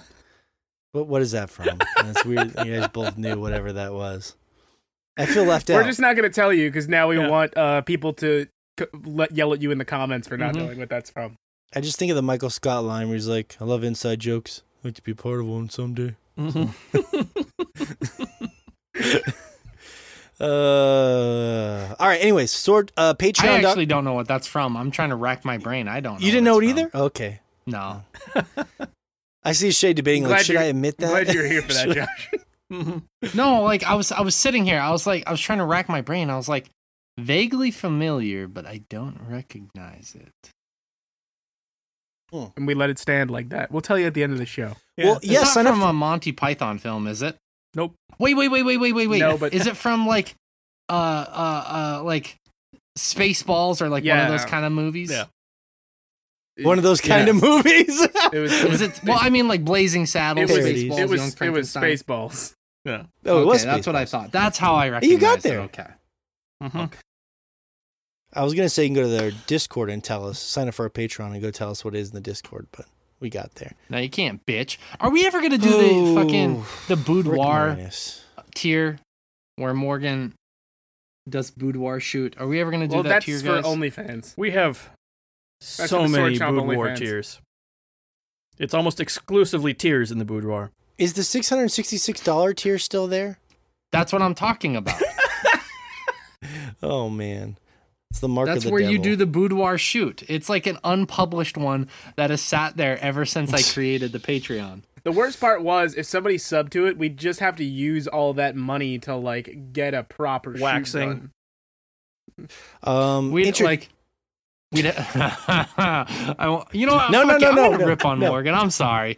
We'd have to it, use that money to get you some lipo on that gut, Morgan, and then you'd be sexy enough to do that boudoir shoot. That'd be nice. Put, I wouldn't put all that extra fat in your tits. I'd, I'd have some big tits if I did that. That's, that's some large. That sounds like a worthy titties. goal. Yeah, it really does. I could just. Have you? I saw this uh, thing one time. This guy who injected a bunch of um, silicone into his penis because he had the one had the world's largest penis, and it was like just nothing but silicone. Have you ever seen that? It was fucking crazy. Like I'm literally the one who told you about that video. Are you sure? I am 100 percent sure. I feel like if I it was told you about it when sure you I just found it on a. Google search. Uh, yeah, it's it's horrifying, and and he, Yeah. it wasn't even for sexual reasons. He just wanted to have a big penis. Um, No, no, no, no, no, no, no. He did it because he he was in porn and he wanted other guys to fuck his dick hole. That's what that video was. I th- oh, I don't know if that's what the one I saw. I That don't- is I don't like hundred percent because I'm the one who showed it to. You. That you. makes me uncomfortable. I mean, I'm well. Just, we'll talk about it after the show. I'm, I'm, I'm no, glad we no, can we talk won't. about I'm this. just gonna call it a night after the show. I don't, you know, once the hole is involved, I'm just I get a little squeamish. Um, That hole is called the urethra. The more you know. Didn't know that, Um, Morgan. He didn't pass ninth grade health class. Uh, God damn, you're distracting me. Oh! All right, all right, all right. Okay, back on track. Um, Patreon.com slash swordchomp. So I want to squeeze a couple of polls in here before we talk about uh, some video games. Shay, you'll be happy to hear, of course, that 62% of our audience said Crash Bandicoot is their preferred franchise over Jak and Daxter. Um, do we have agreement or disagreement here? That that poll is hilarious. Preferred I- is weird to me. So Morgan and I just so you guys understand what was going on. We were trying to figure out. Well, I was mainly trying to figure out what it what poll it was that really disappointed me. we got there. It was the Spyro versus the Ratchet and Clank. And the fact that Spyro lost really irked me. But for some reason, I was convinced in my mind that it was Crash versus Jak and Daxter. And then Morgan's like, I can't find that poll. So he ran that poll. And I was like, wait, it was Crash Bandicoot versus Ratchet and Clank. And he's like, it was Spyro versus Ratchet and Clank. And I was like, I 31 is not treating me very kindly because I oh. I had two completely unrelated franchises in my mind that pitted against each other. So what is that called when like you feel like you've been so injured in the past that you feel like you're being attacked when you're not? Like his Crash Bandicoot has been he's been beaten down so many times on the show for his love of Crash Bandicoot that he's like it's like a phantom limb thing, you know. He feels like I know Crash loves but no, no, Crash actually beat the shit out of Jak and Daxter. People love Crash. I like both those oh. franchises quite a bit. You know, yeah, mm-hmm. Jak Jak Two was amazing, um, and I think the Jak Three kind of got lost in the shuffle because I didn't never even played it. I played um, a lot of Jak Three. I do think Jak Two is better. Um, Jak One is a different game in a lot of respects, but I yeah. it's a game I like a lot. Also, like it's it's mo- like a generic platformer. I don't. It's not that it's generic. It's it's more in line with something like a Crash, like a more modern Crash Bandicoot than like Jak Two. Then totally changed its tone and like added guns and stuff. Yeah, I thought the first one. Uh, you know, to be honest, it's just been a long time. Jak and the Daxter was... is more of just a platformer. Mm-hmm. Well, and a lot of people forget stuff. about. Yeah. Oh yes, yes, yes. I definitely thought Jak Two was the superior model when he was in Tekken 2. Uh, definitely mm-hmm. the mm-hmm. better version than definitely Jak agree. and Tekken 1. A lot of people forget about Daxter too on the PSP. I, it's a good game. I uh, I enjoyed Daxter for what it was. Uh, yeah, simple. You fight game. bugs. It uh, you do gives you a little fun da- backstory because you know you start Jak two and you're like, two years took Daxter two years, save Jak. What the fuck you doing? And apparently he was being an exterminator. Yeah, he was busy exterminating. And I think, and it's weird because that franchise has just disappeared. Whereas Crash Bandicoot, something still people talk about, it's been remastered. I just feel like it's just more. Well, it's, the, it's the older, and there was more of the the rise in that. Like, it, it's another one. Naughty Dog moved on to doing other stuff. Uh, yeah. There was a fourth Jak game that I feel like nobody played, and there was Jak X Combat Racing. There's a Jak Four it's not called that. Um, but there it was not done by Naughty Dog. There was a fourth Jak game. I'm gonna Jack four later. I will. Really? I will look up the title of it okay. for you briefly. Josh it's that. not four. it's not four, but it's a fourth Jak game. How much of a game? Um, let's see.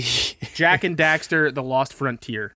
Oh, that sounds like garbage just from the name. I can just I can smell garbage whenever I hear it. That doesn't make any sense either. How do you smell things? How do you hear garbage? I don't know. I hear your voice every week. Dun dun. Come on, that was a that, good that one. one actually worked. Actually, Morgan, maybe you should reevaluate. It has a 71% on Metacritic. Oh, okay, all right. Not IGN completely. gave it a 7.4 out of 10. Gotta love a good seven sometimes. Oh, that's what she said. So damn it sounds it, like it's it. mediocre. yes, perfectly mediocre. Uh, let's see. Did the lackluster Halo Infinite showing sour you on the Xbox Series X? Our audience was pretty split on that, about 55 to 45 saying no um, which it leads me to believe the conclusion there because it's basically become a meme at this point how bad that uh, Halo uh, Infinite presentation was visually. Um, makes me think that number one, maybe Halo just isn't that important to people anymore. Is is that a fair assumption I can make, or am I jumping the gun a little bit? You're always jumping the gun a little bit. Okay. Nobody really. Oh. It's one of those things like we can completely agree with you, and you're still jumping the gun. Um, it just makes you wonder. Maybe I mean, maybe it's not the big of a deal because I, I, like even if Halo has a bad showing, maybe people are still on board. Or you know, there are the the, the Xbox community is more diehard because it's a smaller community, and maybe they're like, hey, I'm going to buy this Halo game no matter what. I don't give a shit how showing the you know mediocre the showing was. Which I think we're all in that boat, right? We're all going to play it. absolute garbage. I, I will say this playing a lot of Halo 2 yeah. lately that I can literally just go to my Xbox and pay nine ninety nine, and I'll have access to Halo Infinite, which is pretty cool. That's pretty mm-hmm. cool. So that's very I'll, cool. I'll, yeah, yeah. and that'll be on what Game Pass for everyone. So Josh will have that on PC. Mhm. Um, yeah, Game Pass. No matter, yeah, that I they actually came out and responded to that. Um, one of the developers of, of Halo Infinite came out and responded to that on Twitter, basically saying, "Hey, we hear you loud and clear, and and we're gonna make the changes we need to." Um, something to that effect. So it's. I, I wonder if behind the scenes they knew it was going to go badly. It's hard for me to imagine they're just sitting there like, for example, Halo is known for its skyboxes, yet there's that clip going around of Master Chief getting on the elevator, looking at the sky, and literally it's just populating the world as he's staring at it, which completely ruins the illusion. Um, I thought it was fine. Not good, not good. But yeah, still excited for that game. Um, Josh, looked like you were going to say something when I said Halo is known for its skyboxes. You were not Nothing is known for its skyboxes. That's not a thing. Halo. People always say Halo's great skyboxes. I, you're the first person who I've ever heard say that. That that can't be. That's no, not true. no, it's it's true, and it was true. That's the reason why we had a whole show title about a game being famous for its skybox. Be- when you've said this before in the past, I think Fish said that actually. Fish said that. Stop putting Halo words is in known for its mouth sky. He's not here to defend himself. Ooh. Ooh, I'm mad now. You guys got me all riled up. Let's up. get Fish on the line. No. I, I'm riled up. I'm putting that right here. I'm putting this in the put in the poll questions. Halo known for skyboxes. motherfuckers. Can you put All in right. a instead of like yes or no? Can you put like yes or what the fuck are you talking about? No, that's fine. I'll do that just for you. this is bullshit. Um. Anyways, so I want to talk a little. Josh finally got to to play some of this, and I know we're continuing to play Ghost of Tsushima, which a lot of people seem to be playing and enjoying out there in the world. So I want to kind of catch up with you guys as well as Sure. myself a little bit on Ghost of Tsushima, not Ghost of Shishimi, unfortunately, uh, as it's known around the uh, Sword Chomp Discord. Uh, Josh, you were able to play some Ghosts of Tsushima. I put a hilarious clip on the VIP Instagram page for our patrons, so I don't want to spoil it. Um, but it was a comical incident you had regarding uh, locking onto an enemy um, that had found a way to use nature to their advantage. One might say. Uh, yeah, yeah. When I was talking, I, I, was on the show, wasn't it? I'm pretty. I talked on the show about how the game kind of has this lock-on sort of combat. Maybe it wasn't. I can't remember if I talked. You hadn't not. played it by the last show. Okay, all No. right. So no, this was since then. So I'll get into it now. But this, like basically every other, you know, AAA melee combat game at this point, uh, has you know just lock on. Like you, whenever you get into an attack, you're you're basically just locked onto an enemy. Um, Yeah. However, changes in elevation just break it, and it won't actually connect. And this guy was standing like six inches up on a little piece of like just like a flagstone, just kind of sticking out there, and the character would not I hate when people him. stand on my six inches. Just like you have to ask them to take their heels generous. off. Um, yeah. but like just- it would not lock onto him. Could not kill the guy whatsoever, and because of the auto platforming thing it also had going on, it kept trying to jump to a different height above where the guy was as well. It took me like 20 seconds just jumping up and down, trying to get on the same level as this guy to finally kill him. Um, It is odd that the uh like elevation is not accounted for whenever you're doing like an auto uh lock on, which is it's amusing. Is that similar to cuz you guys play the Assassin's Creed games, would you compare this combat in this game is it similar to something like Assassin's Creed Odyssey or Origins? Uh, fairly, it's in the in same some ways, yeah. Um, it's uh, I'm trying to think of a good way to explain it. It feels more like some of the earlier Assassin's Creed games where way more of the focus was on using the hidden blades for combat.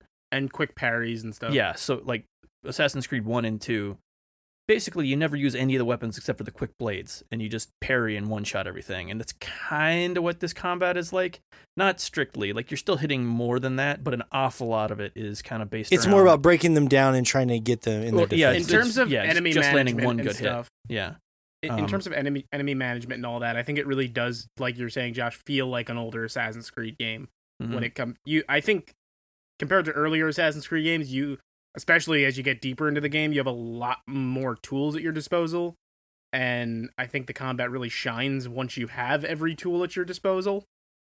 Uh, but uh, yeah, I, That's what, what that's you're saying makes sense. I, I was going to make that comparison, but I was worried. I'm like, well, I haven't played Assassin's Creed in a long time, but it still felt Assassin's Creedy to me. Um, it's got no, I I would think you're right it's there. deeper it's deeper than that but uh, like stylistically Yes. it's it's in the same yes, family the way you kind of skirt around too, the way, um, it's yeah, you, it's it's definitely the way they've designed the. I was, I know you guys hate these expressions, but I try to stick to them when I can. I was joking during the Animal Crossing show that it, uh, about like regression through progression or progression through regression because like for example in animal crossing you would just normally um you would just get a shovel right? But in this game it's like oh take four sticks from this tree and build a shovel craft one. So it's a new and exciting gameplay thing in, in the game that i enjoy but technically they're making it uh, more work in, in, in an effort to sort of stretch that out and what i think is f- interesting about this game and they do a pretty good job of it but uh, it's i was i unlocked the roll which i thought was funny because i was like oh you have to unlock a roll now it's like okay and that sounds like okay i see what kind of game this is you're going to slowly unlock all these things like a lot of games you just start off with a roll that would be What just kind of something roll? you have Like a, a dinner roll, Kaiser roll. uh, what's a good j- Japanese roll? Uh, Shay would probably know, but he's busy playing video games. they, they Uh, sushi roll, sushi there, roll. there you go Ah, There you there go, we fella. go. There you go, fella. He was playing video games. I caught him. Uh-huh. Um, he's like, I don't care about this game. I want to go play Darkest Dungeon. See how it is. Um, no, but I so hmm. Ri- uh, how are you? How far are you, Josh? How are you feeling about it so far? Um, I am halfway done with the first island. I didn't get as much.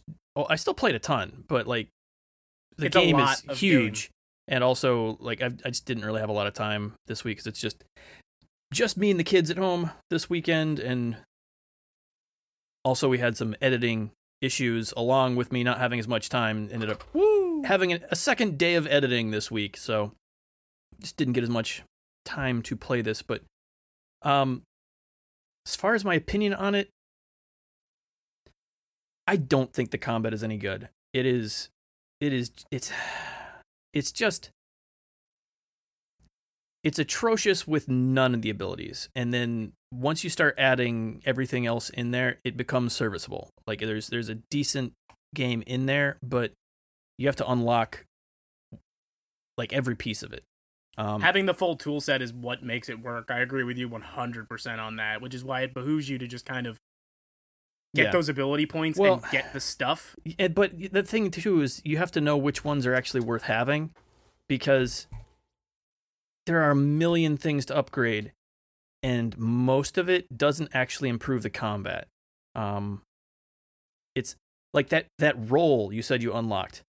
The Yeah. the the evasion tree is almost exclusively garbage except for the last talent That's point exactly what you have I to you told have to go all the way down the tree to get the perfect evade ability, which will allow you to counterattack with an counterattack with your perfect evades, Oh, that's which cool. is amazing because especially against like the shield guys, there there's never a parry option against them, so you're always going to need to evade them, but you're you're not rewarded for it until you completely max out.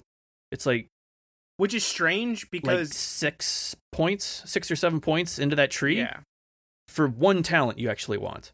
which is strange because the counterattack for the parry is like the second thing. Yeah, yeah, exactly. Um, and it, it's Hmm. just it's frustrating because there's an awful lot of stuff you can unlock that is basically useless.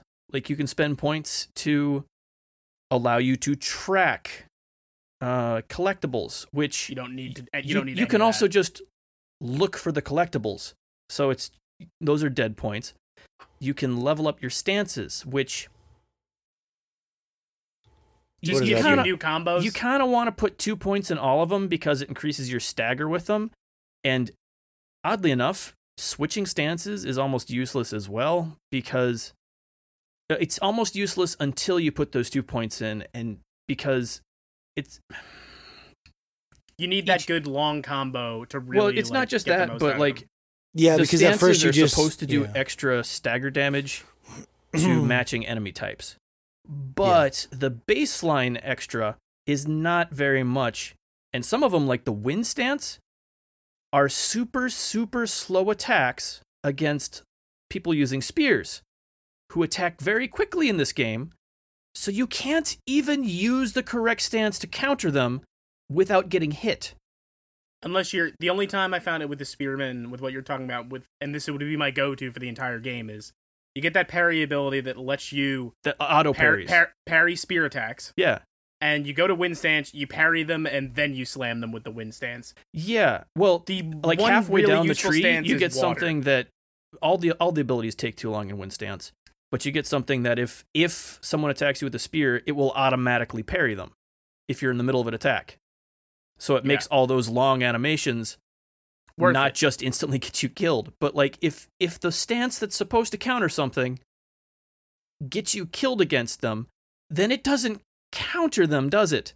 Like I, you're way better off just killing spear users in s- Oh, the so- stone. yeah. So you're stance. not supposed to switch to that stance until they're ready to be hit. Basically, they're open. No, no, Is no, you're no, saying? You've countered That's them. just supposed to be the stance you use on It's the. yeah. well, that's what I'm saying. But you're saying it doesn't work. It's too It slow. doesn't. It's too slow until you put like three or four points in, and oh, until you basically at, okay. at which point you will automatically parry oh, people with spears. gotcha. So then it's just like okay, you're So you're initially, it's it's more Yeah. frustrating than it is helpful. and it's it's yeah. Well, I think that's the issue with mm, issue is tough. If you're into sort of the the grind of these games, I think people will probably find that satisfying. But yeah, it's it's a game that's sort of like it's designed to be at the end. You're gonna feel like you're having a good time, but you got it takes a long time to get there. Yeah. Well, you gotta yeah, I've seen a lot of comparisons to like Sekiro, but you get enemies will either swipe under your feet or lunge at you. Those are the two Yeah.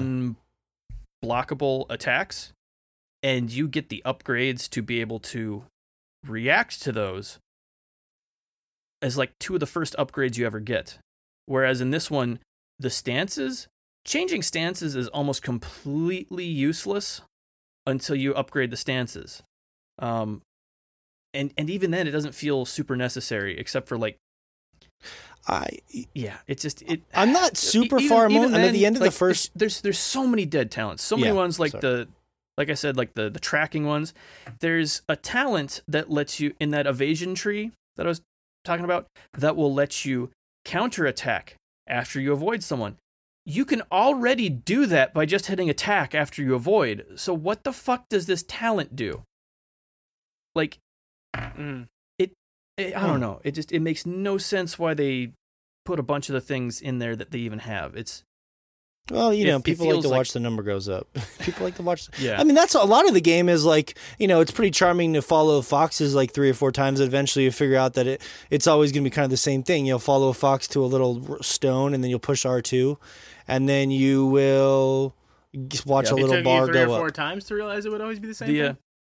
yeah, It it's one it's way more satisfying when I was and I find I find the actual shrine before the fox. I've had a few of at those, At yeah. least like half the times at this point. The fox is like, "Hey, motherfucker, how did you get here?" My favorite's when I just stumble across a shrine and I haven't found a fox den, and then I Mhm. just pray at it, and then a fox den appears on my map in an Yep. area I have not cleared any fog off of. That's great. Mhm. Well, what I don't get is I had today I had a um point on my map that was already revealed, and then I ran into one of the golden birds, but it just flew me to the point that was already showing on my map. So I was like, it was I- weird. I was like, I'm how did not a I big get that opened up?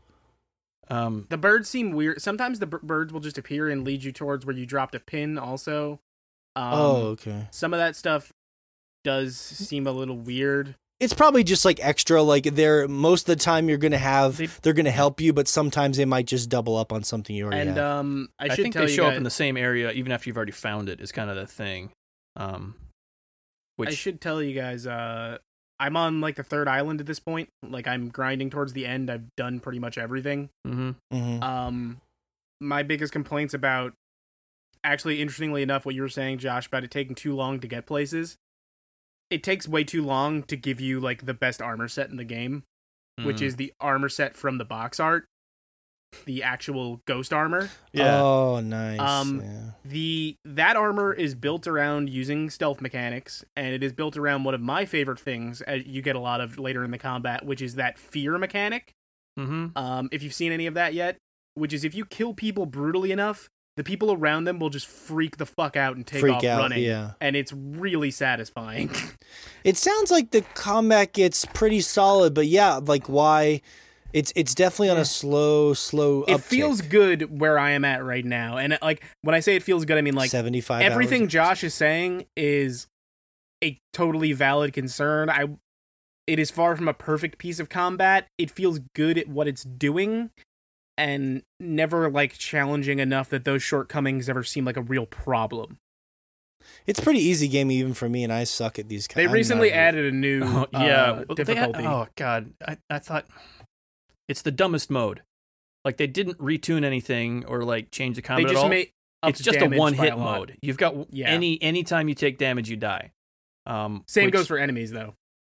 yeah. Everything's fra- it's fragile as fuck mode. Mm-hmm. Yes, yeah, which is interesting way to approach the difficulty, I guess. Um, Yeah. I, I well, we could. Uh, yes, I think I'm mostly with you guys on the combat. I don't feel, I don't feel really high or really low on it. I just feel like it works well enough. Um, I don't. I'm not a huge fan of games where you like. I've already fought like thousands of enemies. So sometimes when I come across a group of seven or eight guys, I'm just like, I'm like so just tired of like fighting so many. Like the the way this you gotta the get that combat chain counters. kill up all the way, boy. Yeah. Well, that's the way Yeah, the no, combat like in, that- in these games work is they just empty like thirty or forty guys on you at once. It's like, oh yeah. my Like god. the, Also- the best the best suggestion here, since we're talking about all the dead talents, max out your Stand ghost off. tree first. Like Yes. you, you want to have it so you can kill three enemies whenever you challenge a group of guys. You want you want it. yeah. You want your assassinations to be able to chain three assassinations together. Yeah. So like, it's super often that you'll find a bunch of guys around a campfire, being able to jump on them and instantly kill three of them. It, it's funny. Most of the abilities that I really like are the ones insta that kills. Yeah, they're the ones that stop you from having to deal with the bad combat. Which oh, is, also I should note that ghost armor Yeah. uh pushes both of those numbers up to five if you have it equipped. that's insane. Yeah, Oh, no, that jeez. exactly. That sounds amazing.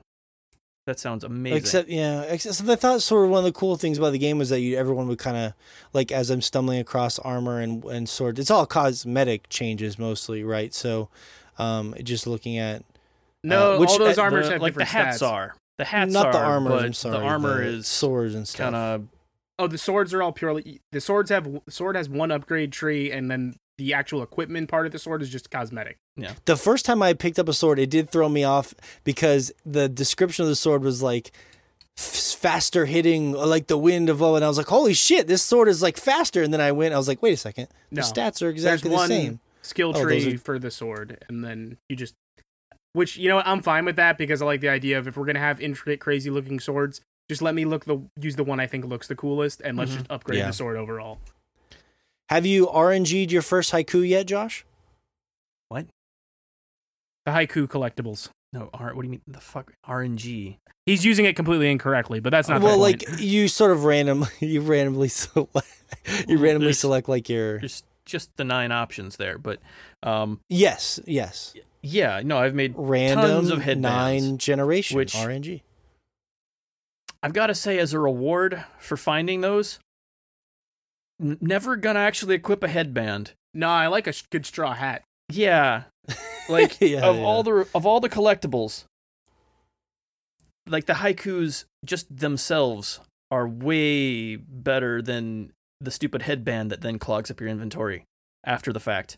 Um, There's a million great straw hats. Why would I be wearing a headband? yeah, so many good straw hats, so many good straw hats. Going with hats. the straw hat, huh? Mhm. I think I think I'm going. Yeah, I don't know. I think I'm going. I really like the mask. I found a cool mask somewhere. Well, you can wear a know where. mask and a straw hat. Mhm.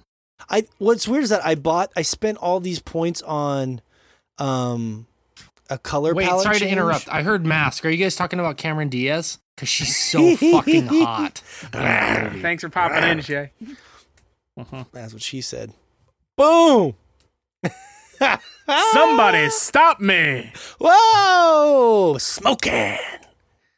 All right. Now back to your um, point.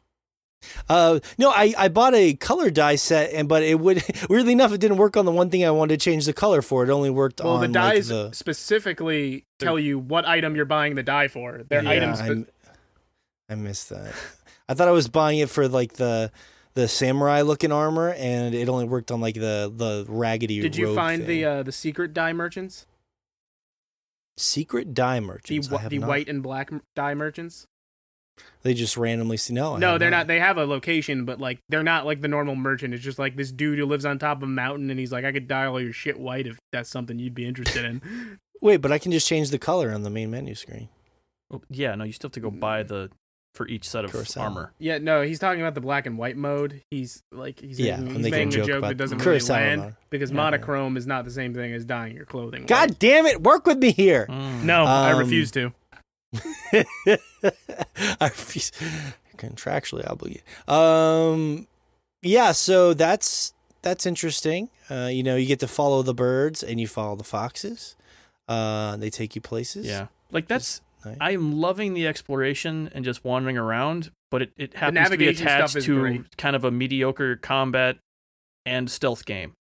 Um, like I love exploring that world and seeing the, like all the different story bits because even like the side stories have been I think those good are so some of the stronger ones. Like I'm kind of at the point where I'm cleaning up the final acts of all those character stories. Mm-hmm. Oh, And- yeah, I really like the side character stuff. They're uh, Lady Masako uh, might be my favorite character in the game. she is, yeah, yeah. Masako is amazing. her the the climax of her story is fucking phenomenal too. yeah, yeah. Like I'm, I'm I am only like surprised. I'm surprised to hear that like from you. Wait a minute. You guys are talking about through her- climax. Are you guys talking about Cameron Diaz? so- No, we were talking about She's Master so Chief. hot in the mask. oh, okay. I like how he's running over here from. He can't play. He can't play Darkest Dungeon from the computer. He has to be right in front of it somehow. Well, it's a very Um, twitchy sort of a game You with a lot to- of text. You have to, yeah. Yeah, I don't know the the joke I was making on Inst- uh, Instagram for me, as far as I know, Rich was really excited about this, uh, being in Panda Express. Uh, it's it's a three layer burrito, if you will. Um, the first layer of the you live in burrito Montana. is You don't know shit about burritos. hey, we got we got West Mex here, all right. Um, You mean don't Tex-Mex? talk shit on West Mex. What the fuck is a West Mex? They use West mayo Mex. instead of sour cream.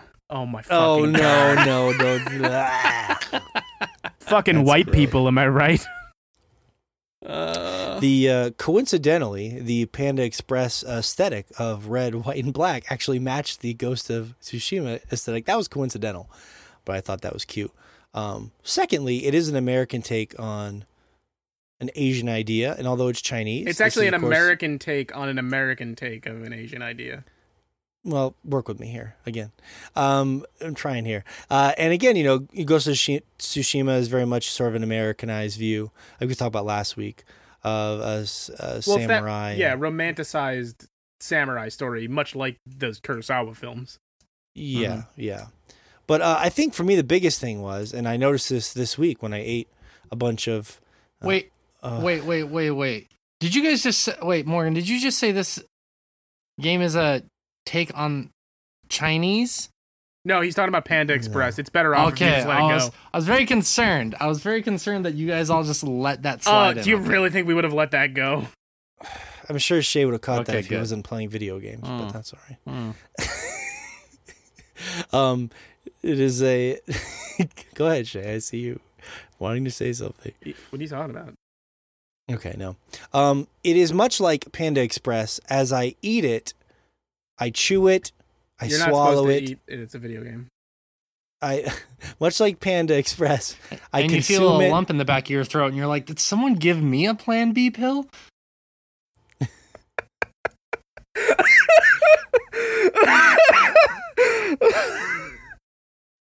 that, jo- that joke is going to be really confusing to everyone new and it's probably startlingly offensive to them So I take. Uh, please make sure you send your messages Guys, don't to read into it. Professor Morgan's Layton a at bad person. Um, wait, he's not on social media anymore. He's hiding from. He can't. You can't get in contact with him on social media. Um, much like Panda Express, I have. I feel like I consume this game, and it's fine, but I'm not really feeling. Uh, like I'm not like, oh, this food is gross or oh, this food is delicious. It's just like. It's it's sort of just it was it's there and that's kind of how I've been with the game. I've just been playing it when I when I put it down, I don't really think about it or I don't feel a strong urge to play it. But I don't also think it's bad either. It seems perfectly fine. Like I feel like this metaphor Um, sucks because Panda Express is bad. well, I mean, look, if if that's your metaphor, then this can. I'm trying to be nice to the game. I'm trying to be. I'm trying to be cruel to Panda Express. um. So yeah, I just I I haven't really been unfortunately too too. I think it's I think maybe five years ago I maybe this game maybe it's open world fatigue because they just are kind of hitting the the check marks with this one. Like maybe that's like I get it. Like it is comfort food gaming. I don't disagree with that. Like the timing might be bad because there's so much else on my plate right now, but like I've been powering through it because I'm like this is a lot, but I do want to see it through to the end, and I do like where it's going. Uh, I will say I, I appreciate that the third island actually changes the whole aesthetic quite a bit. Like it's a big departure from the first and second ones. Hmm. Uh, Yeah. So that was nice to kind of shake up the environments and stuff. Yeah, I don't know. I kind of agree with what you were saying last week about you know Jin being kind of cardboardy, and I just haven't really. I think I haven't to get into the. better, but it takes until the the it takes him until the third act to really be like, no, I'm gonna be my own person. yeah, it's weird because like I actually like the flashbacks with him as a kid because he seems like more he's of a person. different. Those He's are he's got like more of a yeah. personality, and then his uncle kind of beats it out of him. Like, no, this is this is what you're going to be because of the family line and whatnot. And he's yeah. he's boring at the beginning of the game, and he kind of he, he, he slowly comes around. Well, that almo- yeah, and in the third act is really where like that whole theme of like, no, you know what? Like, I don't think you're right about this, and hmm uh, it all becomes that idea of embracing this identity of being the ghost of Tsushima and Mhm. realizing that you know these people aren't following his uncle. They're like he's the one that's been the strong leader, and they'll listen to him. Yeah, Yeah. Yeah. I just at the beginning, he's he really is kind of a nothing character. He's he's like, oh, this He's a guy loyal again. soldier. I, I seem to remember playing as him in all the video games. It's uh yeah. Steve video gamesman. I think Mhm. I think if the different things I was doing in the world because like the movement feels fine and everything, I think like I, I my more the style of open world game that ticks off the boxes more for me is the one where like you get a lot more um because you guys know of of my three favorite I would say the uh the the Witchers, the Red Deads, and the Breath of the Wilds. Those are sort of Which my Narnia benchmark book games. is that? Uh, the the Witcher, the Red Dead, and the Breath of the Wild. That's a good one. I it's it's it's just tough for me to sort of like go back to the really sort of by the book one. But I get it. I will say this: someone people will probably get really mad at this. Someone asked me this the other day. This is a much better game. Quality wise than Maneater, but I would play Maneater a hundred times over this game. I swear to God, I I enjoyed Maneater so much more than this game because it just felt more unique to me but I don't have any affinity for the uh, what you're saying the Americanized um, samurai r- romanticized stuff that you grew up like watching Rich and all that stuff. So some of that's just lost on me. I don't. I do I just don't. I do admit, and I, I said this in the last podcast, like I really like that genre of like old samurai movie, like the Kurosawa film. Like I knew what I was getting in terms of like tone and stuff going in, and I think they hit that stuff really well, and I really like that. yeah. Yeah, yeah. More That's so fair. with the side stories that Josh and I were talking If- about. The What character if someone, stories. like, yeah, put I'm- that- I've been again. Like I Yeah. mentioned this before. I'm playing on hard because I like testing the combat. Like if it's not going to work on hard, it's because the combat's not well enough built to to withstand it. And I don't think it is. I I don't suggest playing on hard because there are no. I'm stakes. playing on normal, and it's been fine. There are no stakes for it. Stuff will just like kill you in one or two shots, but you'll respawn five feet from where you were, and the enemies will be gone. So it's just like Hooray! dying is kind of a strategy for getting You just through beat some your head places. against it. It's like a Vita chamber in uh, Bioshock. Yeah, just kinda well, like come- the like the camps won't do that, but like if somebody kills you out in the world, they'll just be gone. Whenever you re- respawn. It's just it's a weird sort of a I can see that uh, that being a problem late game because some of the camps on the third map are fucking huge. Yeah, and it will always respawn you. It's oh god, it's the most frustrating fucking thing. The respawn point for all the camps is outside the camp before you got into it. Everything will be alive again, but for whatever fucking reason, everything you've collected will also be uh, collected still. It's bizarre. So like everything. So you have a hard res- time getting ammo and stuff. well, I think I can't remember if ammo respawns or not, but like like uh, any supplies or metal or anything like that, it's just it's it's weird. Like it'll just it'll look like it's already ransacked, but all the enemies are still there. Oh, you reminded me when I was thinking of camps. Uh, I, I messaged Morgan about this when him and I were discussing the game. I'll recommend this to anyone and to you, Josh, if you haven't found it yet. I think one of the most vital charms, those uh, equipables you can get, uh, one of the gold charms adds uh, to the wind chime distraction tool. It makes it emit poison, and Yeah. it makes the wind chimes infinitely more useful. Yeah. Yeah, no, like I think my I've not found a ton of I mean they're useful before you upgrade your um um your wind chime to the firecrackers or not Yeah.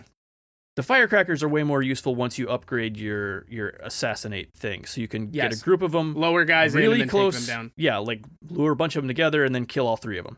Um, I also like to shoot an exploding arrow into the center of where the firecracker is. That's always Yeah. good for a laugh. Yeah, yeah, I w- Like, yeah, it's- I definitely wish it was. Yeah, like I, I'm just Yeah. I don't know. Like I think most the game works best when you're not in a sword fight. I don't think I don't like the sword fighting in this game. Is kind of what it. I'm fine with it. Like I, Hmm. I There's a lot of sword it. fighting in this game. when yeah. you hit those parries again i'm on normal and i've like opened up the parry window via charms and stuff Mm. because when you hit those parries just right and you're getting that counter and just sh- taking a dude down it feels good it does but it's honestly, it's Josh, I think the janky combat Yeah, honestly, Josh, I think the game works best when you're in photo mode. That's really where it shines. you it's can got take a crazy pretty, good photo mode hmm take pretty photos, um, or do the bamboo cuts. I do like the bamboo cuts. It's like a little rhythm game. L1 XXX oh, Mhm. L1 XXX circle. oh it's one of those ones where exactly what you're doing is i can't even look at it like i have to say it out loud three times then close my Yeah. eyes and just do it Yeah, Mhm. and just like chop them down. Um. chop that ass Okay. Well, I down. guess guess we'll see how Josh feels as he gets farther into it. yeah. it's, not, Uh, it's I don't know. I, don't I will know. Probably like, have a even review on hard. It's next not that hard. It just Okay. feels like the things that they've. It's it's hard in awkward places because you'll just you'll get killed by stray arrows and shit, and it's yeah, totally It's, it's it's not hard. I I don't know. I don't know. Like oh I- the I arrow don't- I don't- also a needed upgrade Yes. Yeah. Exactly. Like the most of the upgrades that you need are the ones that just make the frustrating stuff less frustrating work. Um, Yeah. Uh, I do think it's strange, by the way, before you get that parry. I mean, I know it still happens after that. Even if they are alone, all the Mongols like to yell right before they fire an arrow. Yeah, I noticed that because that's the way they teach you how to to dodge, it. Yeah, So then they can never remove that, and it's really funny that you'll be standing two feet from some guy and he'll He's yell like, at "Ah!" you and, and then, then shoot at you. I always took it as like they're yelling in Chinese, and I my assumption was like, okay, he's yelling to like warn his comrades, like I'm firing, like Yeah, don't be well, in that's, the line well, of that was the explanation they give in game. But then when they're alone, they continue to do it. Mm-hmm. That's funny. It is satisfying when you get that nice charge up attack and you stab someone right in the right in the fucking heart. Once you get my favorite um, stealth takedown too, which for some reason they wait until the end of Act One to give you, uh, which is when if you see a guy standing on the other side of a canvas door, you can stab him right through the door and then pull him back through it. Mhm. Mhm. Um, it felt like a thing for the first few hours. I was like, you got to be able to stealth assassinate someone fr- through a door. And then I played for eight hours before they decided to give that I- to me. I, I will say this, Rich, and I think I'm going to respectfully disagree with you on this because we were talking about this uh, privately. Uh, I went back and played a lot of Horizon, and although it is dated in some spots, I feel like even though Horizon is a much older game, I just feel like the polish is more consistent in that game, and I feel like the combat is a lot better. I feel like it just it's a, The a better product. Better, yeah, it's a little differently. I, I think we're thinking of different things when you think of polish. Like, Well, I mean, visually, like the world in Horizon, even going back to it, I, I feel like the thing about Ghost of Tsushima that is frustrating for me is like some parts of the game are like so staggering and gorgeous, and then there's a lot of like um, areas that are like the opposite of that. Like they definitely picked where they were going to put all the and like going back to Horizon, it was it felt more consistently breathtaking across the board. Not perfect. It's definitely you can tell a couple years old. Um, but I just feel like that and that game is also a by the numbers uh, open world game if you really look at it, right? It's it's weird. Like they're both these are they're both open world games that are basically the same thing everyone's ever always seen, except for like one thing that makes them stand out. And in Horizon, Yeah. it's like the combat, it's the combat, is yeah. amazing. The Um, combat is more the combat in- and robot dinosaurs. Well, well that, yeah, the way the, it the uses that with idea, those robot dinosaurs is just is- really Yeah. interesting. it feels more informed from something like Monster Hunter than something like Assassin's Creed. And Yeah. there's- there's a novelty to that. Well, and even all the guys you kill in Ghost of Tsushima, they just pile up and they're just dudes. Where like even five minutes into booting Horizon up again, Would I was Ghost of fighting. a- Tsushima be better if uh, you were fighting robot dinosaurs across Tsushima? Yeah, dude, that I, I- no, I only asked it because we all know, yeah, it would. Yes, yes. well, yes. th- the thing that frustrates me the most about this game is I want the acce- well, Josh is not going to like this. I want the accessibility of this game, but I want the world of Sekiro. Sekiro is like more of my kind of world. It's like like you fight like weird, Yeah, fucked up, demented fan- people and cr- It's yeah, I I like that more yeah. personally. I, I, I get what you're saying, but that's not what I was expecting or looking for No, with this no. game. It's I'm not, not- a I'm not- fantasy game. I'm It's not a- criticizing the game for that. It's it's very it's just something that I I realized just because we played Sekiro. But then so again, recently. I mean, I don't know. Maybe the last boss is God. Like, who am I, I mean, to maybe yeah, maybe it's a job. I thought there would be more like animals, but I haven't seen that many animals in the Uh, wilderness yet. They're they're kind of they're out there. They're Um, sparse. Okay. It does, yeah. You'll find them though, because predator hides are a thing uh, Mhm. you use for certain of upgrades, course. yeah, and you it mostly does just have, find boars and bears on the. That's uh, on the pretty much it. First island. No, that's pretty much it. Yeah, Oh, okay. Uh, like on all the islands. Uh, I mean, killing, you, will killing find other stuff, but nothing. not like it's not like interactable in the same way. Yeah, way. it, yes. Uh, it was does do that thing a lot of these games do where you'll be in an enemy camp and you'll see like a bear in a cage and you'll be like, well, I'll shoot that lock and let the bear out. You know, I've had issues. I I don't know if it's issues or not, but where I think I think it's I think it's spawning issues where I'll be going in to fight a camp. I did this there was like a camp by a river and I didn't let any bears out of the cages. There just happened to be two bears in this camp when I got there. And so I just sat on top of one of the buildings I've seen that happen before as well. and just watched the you know watched the two bears kill everybody in the camp for me and then shot the one remaining bear and and got all my rewards from it was I'm- yeah Yeah, I've seen that happen before. Um, I, I, I know neither of you two are this far, so rest assured, there is at one point, in, and it's a narrative weapon you gain. Uh, there is a blowpipe with two types of poison, and one of the poison is Ooh, I'm gonna blowpipe. make your friend attack you, and that's also good fun for one of. Of Like, course, I'm gonna sit on this rooftop and just I'm gonna find the guy, my favorite giant Mongol enemy type, which is the heavy set enemy who basically has a like firework bazooka and I'm like, I'm gonna shoot that guy, and he's gonna shoot fire at you guys for 20 minutes, and he has a ton of health. Um, unlike games like Assassin's Creed, and I wish we'd see more of this in some of these games, the hallucinogenic poison in this game does not kill the target after it's done. So he comes down from his high, and he'll be like, "Hey, Steve, I'm really sorry about what just happened. I'm sorry I killed Larry," and then he goes back to his post. That's great. You know, Mm-hmm. Mhm. Rich, as much as you bang on Far Cry 5, even though I know you didn't play a lot of it, there is at one point you get a companion bear named Cheeseburger. And yes, I I'm familiar that with that. It's great. It's great. It's, it's a fun game. Um, all right, so Agree I to hate disagree. I hate, I hate saying.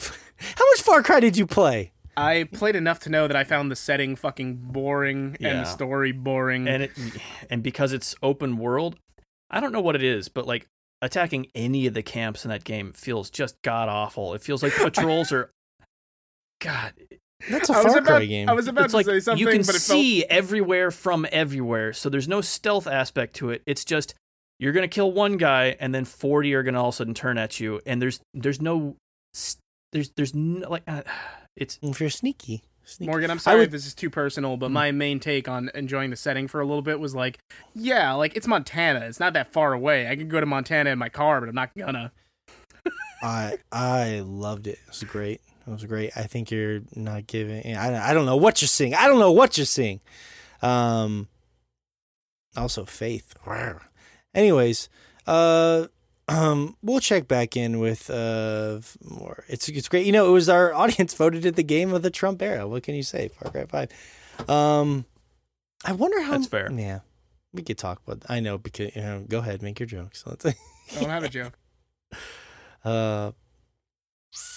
Anyways, uh, I do want to say really uh, briefly here before I do some other polls because I only need like a minute or two. Is that yeah, I have been dipping into uh, Halo 2 on the Master Chief Collection. And yeah, Rich, you're right. They did retcon, of course, Locke into the story of Halo 2 in the anniversary edition. And they did a good job. Like, honestly, the new, they spent all this time and money on these new CG cinematics that actually mostly line up with the original cinemas. So you can, at a touch of a button, you can flash between the original movies and the new movies, which is fucking awesome.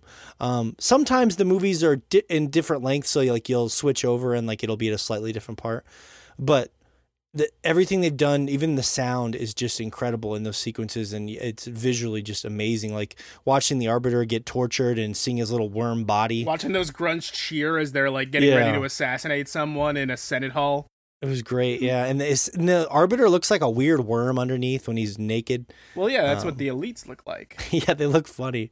They do. But th- I I totally forgotten that his story was basically, hey, instead of killing you because you're a great warrior and you failed to protect that Halo ring, we're gonna send you on. He's basically the Suicide that's Squad. why That's what I- he is. Yeah, I always liked his arc because like That's why everyone up- had such high hopes for Suicide Squad. And Ex- Yeah, it's 'cause let's the Arbiter, Get into yeah. Mm-hmm. because the Mhm. Arbiter is the team leader. Uh, like that whole idea of him being like, oh, he was the elite who was like, you know, high enough that he was in charge of protecting that asset, and you totally ruined his life. Yeah, yeah, you fucked, you ruined his life, and yet you become friends with him in a weird way. Um, maybe, but I'm, I'm, I'm. That's what he thinks. That's what he told Locke in that interview. that's he did. true. You saw the cutscene. Yeah. The very first cutscene in the game, you mean? Yeah, yeah. Is that the first Um, cutscene of the game? Well, so there might be more, but the very first cutscene that they add to the game is where he's talking to Locke. Um, No, yeah. well, there's a few of those. I think Uh, that's what I meant. hmm. I don't remember So him people can specifically go back saying and see that. the how they There- retconned it without having to play through the thing. one. Yes. Where well, he- he no, asks- Josh. well, no, just because a lot of people want to or want to, they know that they added to that Oh, game. yes, so of course, you don't want to go play through the entire campaign to get to one little change at the very end. It's not at the very end. They're throughout. yeah, yeah. They kind yeah, of but I mean, that's, that was in, my I think. point. Like they need to get But into if- it early on, otherwise it's going Well, to be frustrating. Well, no, Morgan. What I was gonna say in one of those cutscenes, he does like I, I I don't remember the exact verbiage, but he like when asked about like how Chief was a person or whatever, he says that uh you know after all he's been through in his military career, he thinks the Master Chief is the only person he would actually consider a friend. Yeah, yeah, I remember you saying that. That's interesting. And in Halo 2, honestly, with the new graphic style, for the first half hour, I was like, I don't know if I'm gonna be able to get into this. But I was switching back and forth between the new and the old art style to kind of just, you know, sort of uh, like a morbid fascination. And then I started to get into it by the end of the first level, where you you have a good um, fight sequence and you take the bomb, as you would say, or let's give the Covenant Give back the their Covenant bomb. back their mom. That's right. Give them back their mom. That's what they really wanted the whole time. They just wanted their mom back. It was like a big covenant queen that just spits them out like an alien. Um, They're but all yeah, different species, Morgan. That's true. That's true. The elites are the. Um, but yeah, just this. I can't believe it. But the story is actually great. The gameplay is people. It's it's very slow compared to modern shooters, but everything in the game aligns with it, so it doesn't bother me at all. I've really enjoyed it. Like I don't need my shooters to be fast.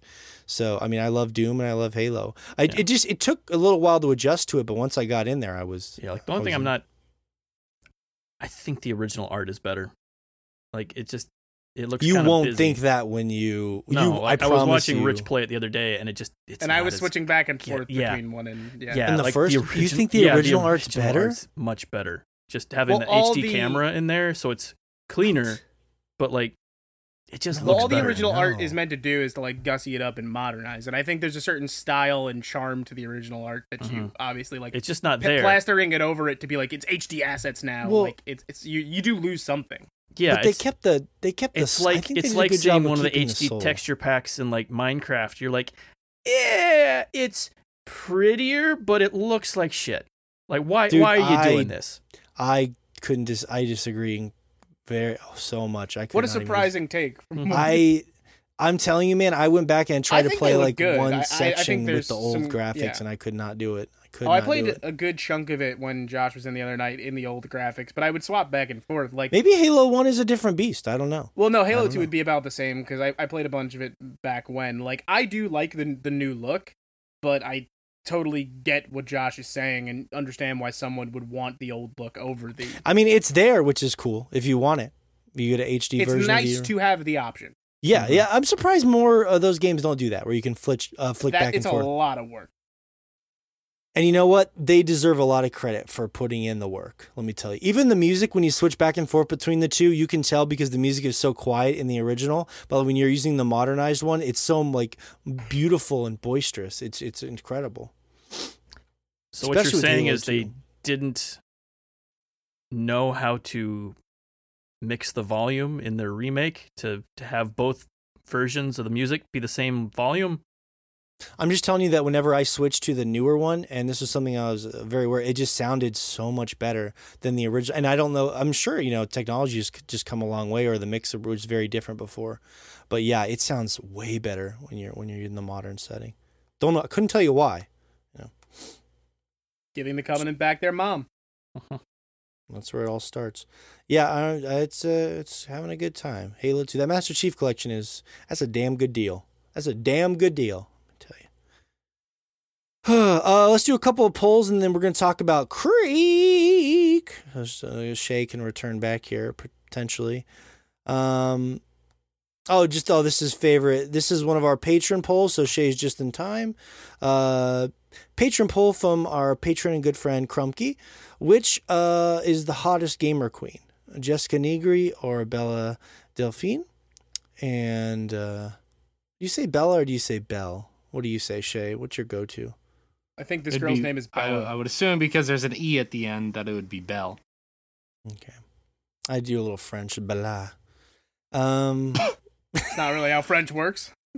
Well, yeah, definitely not how French works. But we'll, uh, it we'll let you go with it. I'm so sorry for my girl Belle. It was a beatdown. Seventy-eight percent of the audience took Jessica Negri.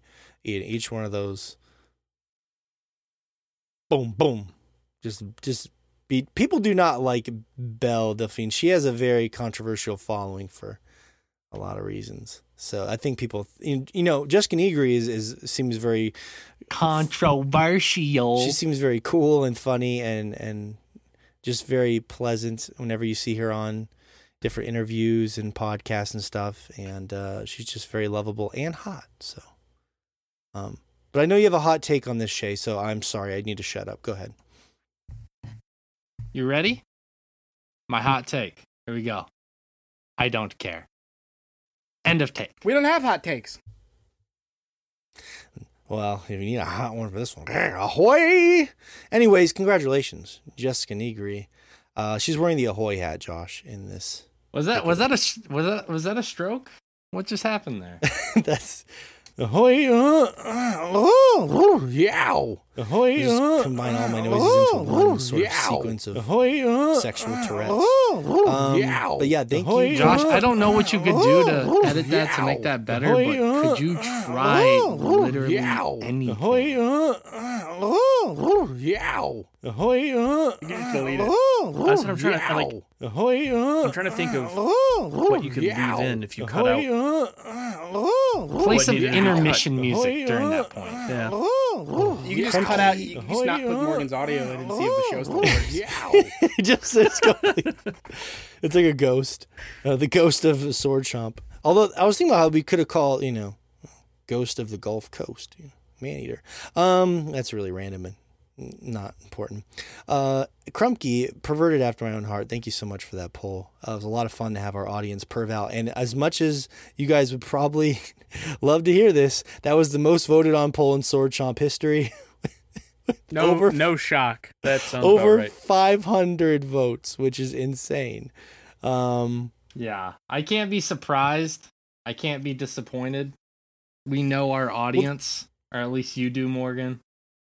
And I'm sure I'm sure there are times where like I sit there and I say shit like that, and some of our fans are like, you know, sh- that Shay seems like a fucking bitch, such a sourpuss, and you know that's fair. That's fair.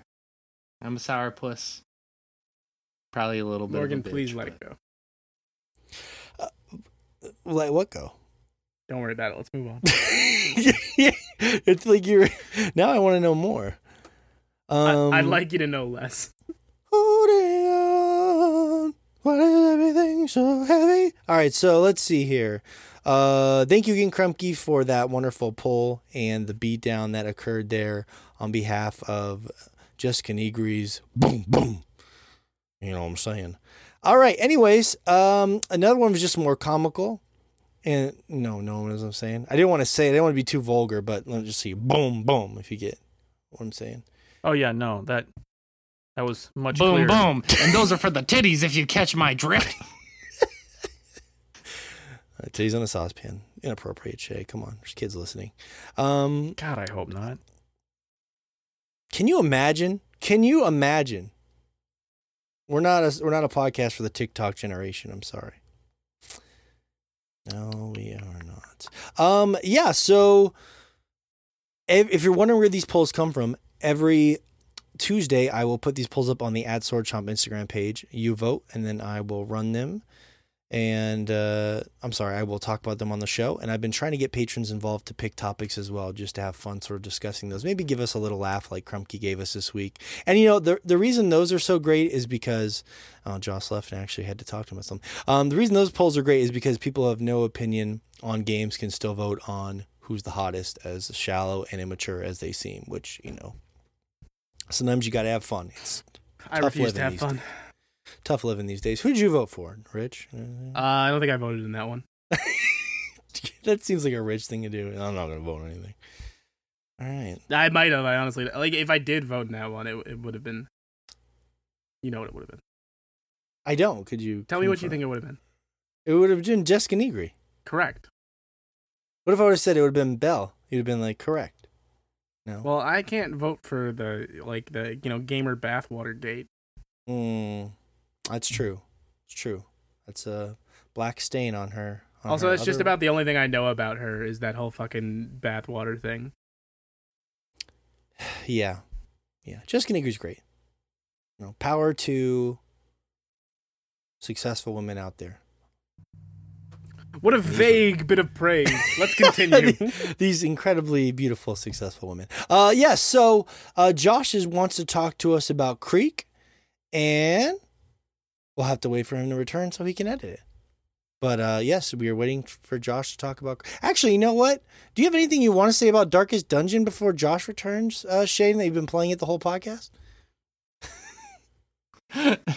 The- yeah, well, there's been a lot of dying, a lot of stress, a lot of eating food. Sounds like hell. you know the usual. No, um, I'm still chipping, just chipping away at that game, and I guess, guess, I guess I'm recording the podcast by myself. Literally, everyone's going to the bathroom. Nah, Rich, No, you can go uh, to the bathroom. It's okay. I'll be here by myself. it seems like a It's weird okay. thing I'll to just do talk right to the now. masses. Dude, fucking do it. Okay, okay. It'll be the first time in Sword Chomp history. Go for it. I'll just sit here and All talk right, I'm to on it. myself. Um, but anyways, uh, no, I so I've been trying to just slowly finish this game. I know I keep saying that every week. Uh, one of the big cruxes is you have a bunch of bosses and you have to get a bunch of items. When you go into a dungeon, uh, the purpose is to either get like special items, level up your characters, or beat bosses. And it's been slow going. Uh, you know, you like one of the things with this game, as I'm sure you guys as D and D fans out there, like anybody who is a D and D fan knows, that you have good runs and you have bad runs when you go into certain dungeons where just Lady Luck is shining on you or Lady Luck is just not with you. And last night I was uh I was celebrating my birthday. Uh my birthday was on Wednesday and I decided to buy myself a nice big pizza, some chocolate cake, and uh, play some Darkest Dungeon. I figured that was a way to uh, set off my birthday weekend. And uh, the pizza and the cake were the right answers, but the Darkest Dungeon was not the right answer. Unfortunately, I just was uh, getting my ass kicked last night, and so I went to bed. a very angry and unhappy human being. So that's right. If that's what you're looking for in a game, definitely play Darkest Dungeon. But um yeah, other than that, I haven't played much video games myself. Isn't that right, Josh? That's right, Josh. Thank you for answering that. What about you, Morgan? What do you think about that? Oh, okay. Okay. Me too. Rich? Yeah, you don't have an opinion. I understand that. Nobody really does at this moment. I really don't know how to stall right now because literally everybody's gone and I am the one who has played the least amount of video games this week. So, there is that, unfortunately. Rich, you're back. I just is, ran out of things to stall weird, with, huh? so thank God you're here. Yeah, huh? Yeah, that was perfect timing. I literally ran out of things to talk about because I haven't been this playing video games this week that much. Crazy. Yeah, I've been playing less than I would have liked to this week. Um, I would have been been done with Ghost of Tsushima by now um, if I didn't literally fall asleep for 12 hours straight after work yesterday. Ah, dude, it happens. It happens. You know, it's you know actually one thing we can kind of talk about that's kind of unrelated to gaming, so fill the void real quick while everyone comes back is I don't know how it's been there, but actually Japan has been seeing its second wave of the coronavirus. Um, the cases have been on the rise again after having largely shot down. So we are actually in the throes of our second wave, which is kind of interesting. I assure you, we are getting to that point here. Like New York has been better than a lot of places in the states. Um, but places are now starting to get lenient enough. My job, for one, has been pissing me off with how lenient they've been. Um, it's gonna get bad again very soon. Yeah, yeah. Well, you you largely have a mayor there, or it's not a mayor, a governor there who cares about. Yeah, and um, he, as much as uh, Cuomo does try with that shit, uh, people are asininely stupid. Right. Yeah. It's it's interesting to kind of see just the juxtaposition there because um yeah like just everybody is just handling it differently and actually one one thing i had read about a few days ago uh one of the uh studies that i was looking at that had there there have been two studies that have recently been done. Um i believe both of them were in germany. Um but they were looking at uh different age groups. Like one was was in the upper like in the 80s 70s and 80s uh, people who have died from coronavirus. And then they were looking at people in their 50s uh, to see how the coronavirus actually affects heart issues and they found in the study with the fifth like the 50s age range mm-hmm. that three in every four people who have contracted the virus have some form of heart issues months after the virus, and it, they don't they don't know how how far that goes. Now, uh, anyone who's a skeptic out there or who is like very very worried about this, uh, one thing I was like, because we were talking about it in the Discord. Um, what we were kind of talking about was that the sample size wasn't um super large. Like you always want a bigger sample size, like the number of people you're testing on. I think that's always a big thing there and it wasn't as big as I think it could have been. Obviously, you're never going to have perfect conditions for a study. Also, I mean, that was one particular age range. We don't know how it affects other age ranges and is also in one particular location. We don't um we don't know exactly how those people were um tested, like the sampling size or not the sampling size, the uh the variance of location. Like it was probably in one particular area in Germany that they were testing um, these people. So you can't ac- apply that information across the board. Like you can't say, oh, well, you know, coronavirus increases your chance of heart issues. But what you can say is, wow, we are finding this trend in this area amongst this group, this age range. Let's study it with the other age ranges in other locations let's compare notes here. And I think that's super important, especially for a place like the US, which um, has seen the biggest outbreak of all. You know, I think it's super important. Yeah, for sure. And um, one of, one of the interesting things is I'm sure some of you care, I'm sure a lot of you don't, is how the rest of the world is kind of perceive, perceiving this situation. And I know a lot of people are like, "Oh, the U everyone's laughing at the US kind of thing right now." But I will say this, as far as Japan is concerned, I know a lot of people are concerned about the US right now. Not like shaming them. They're actually just like genuinely concerned if people are Maybe okay they should in the be US. shamed a little bit. Well, yeah, sure, sure, but like I think a lot of people are just genuine in Japan are genuinely concerned about the US, hoping that they start better adhering to what's being recommended. Taking this a little more think- seriously. Right, Dude, I think yeah, that's- they're concerned that I think that's relative happening, to where you're at because I got to tell you right now, once the governor laid that shit down, I like literally I almost never see somebody not wearing a mask now. It's amazing. Like I like everywhere I go, it's just mask city and it's beautiful. Like I was at the post office today. It's like 15 people and they're all wearing masks. I'm I'm really well, it Well, was a well- governor mandate. What I tell you is what I see too often is um, people will start talking to me about something. Uh, someone will come in with a complaint at my job, and they'll be mumbling, and I can't hear them. So I ask them to repeat themselves, and then they pull down their mask and starts, and I'm like, "No, what are you fucking doing?" Just Yeah, talking louder is just so foreign Yeah, of no. a concept. Like why? The mask isn't a problem. The problem is you're fucking whispering at me. Mhm. Right. Yeah. It's yeah, it's been like that concept itself. Like I'm, you know, I'm gonna be honest with you. I haven't been the best, and I need to start doing a better job. Like full disclosure, is like when I'm teaching in the classroom, and I'm telling my students something, or I'm trying to explain, and they don't quite understand. Sometimes I do pull my mask down so they can look at my mouth, because a lot of times that's how uh, language acquisition happens. Is they have to look at your mouth as you're doing that, and now they have like specific face shields, like my job has given me them and I'm supposed to be wearing them and I need to do do a better job. Full disclosure of that. Sometimes I do, sometimes I don't. What I'll, But I'll say. um, oh yeah, sorry, Shay. Uh, no, you're good. what I think uh, I was really impressed by this actually. I had this the other day. There's a woman who comes into my job all the time uh, who is a deaf woman, and she clearly has gotten by most of her life. Like she can read lips really well, um, and that's what she normally does.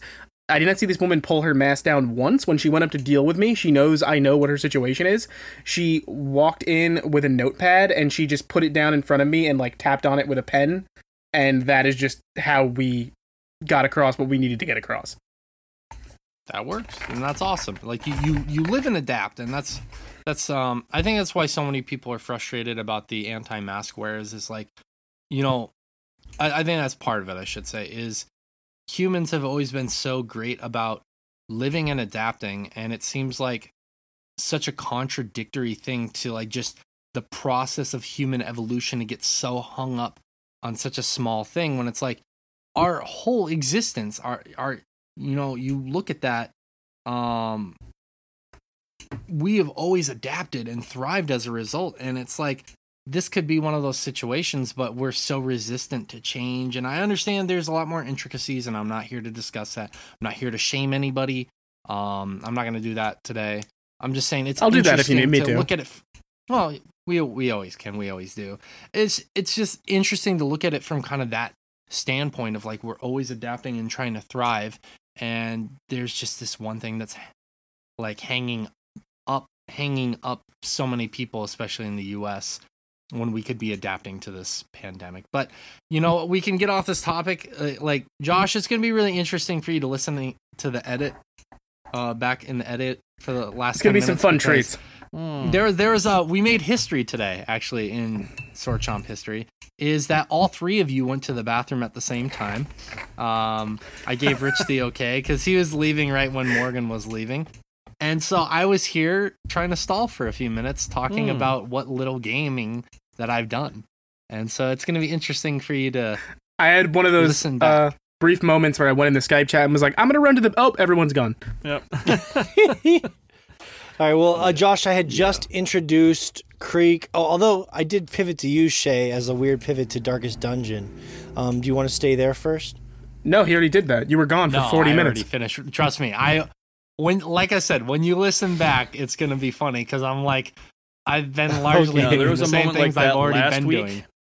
where yeah it was just me here, and so I rambled on for forever, and I cut like half of it whenever uh, I went back to the edit. I'm like, oh yeah, yeah. Oh, no, I I was just okay. saying the same thing eight times here. Well, uh, let's, let's trim that down. Yeah, yeah. Well, that's kind of what was happening. I was like, "What do I talk about?" Because like I don't have anything new to add to Darkest Dungeon. I was like, "Uh, well, kind of what you do in this game is is like D and D gaming, And I was The like, dungeons do I'm get just darker later spewing on. shit out of my ass at this point. yeah. The dun- the dar- the dungeons are darkest before the light. right? I don't know how the dungeons could possibly get any darker, but it says this is the darkest dungeon, and I have to assume that's the last one. I just love the idea that Shay's like gonna get hung up on Darkest Dungeon for a month in the middle of 2020, and then we're we just you know to be honest with you, there's not a lot coming out in summer though, so I mean, catch up if you desire is going to be pretty easy. So Oh, I'm not worried about it. So like after next week, um, next week's my last week of school before the shortened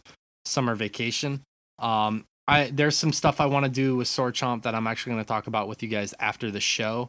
Um, but the only major thing I have to do is to go renew my Japanese license, which will take a day. Um, like So you have a- like knock out a, A license day. to Japanese. Yeah, that's what the Well, song no, "Turning not- well, Japanese" is license to about.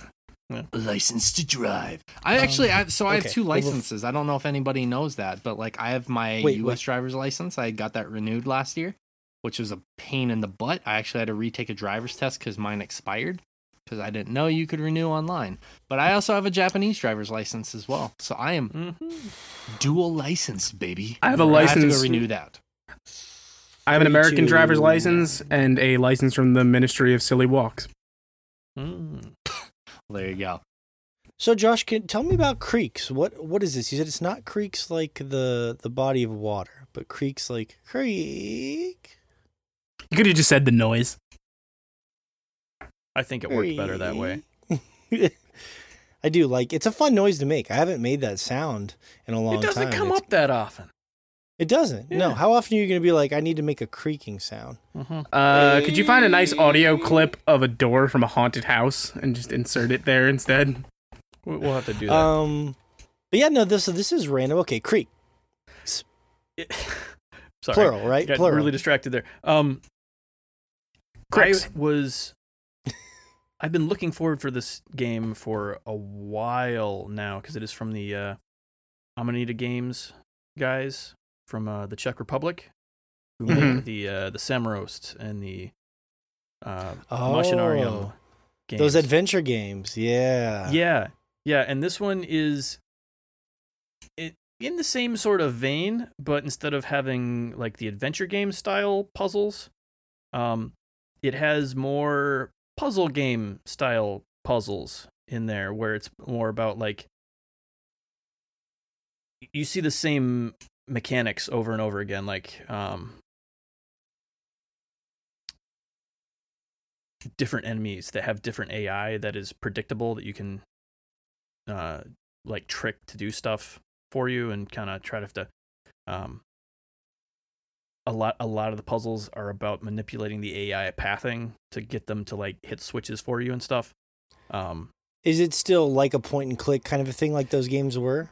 N- Well, no, none of none of them have been point and click. They've always been um, side scrolling. Yeah. I thought Machinarium was like a point and click. You. Well, I guess that's what I mean. The, mechanics are like they're they've always been Yes, side yeah. scrolling games, but you have an inventory and collect a bunch of stuff. Um, but generally, they've also had puzzles in them, sort of like the whole like the Myst style puzzles. Like you'll just encounter stuff in the world and try to figure out how something works. Um, they've kind of been a blend of both.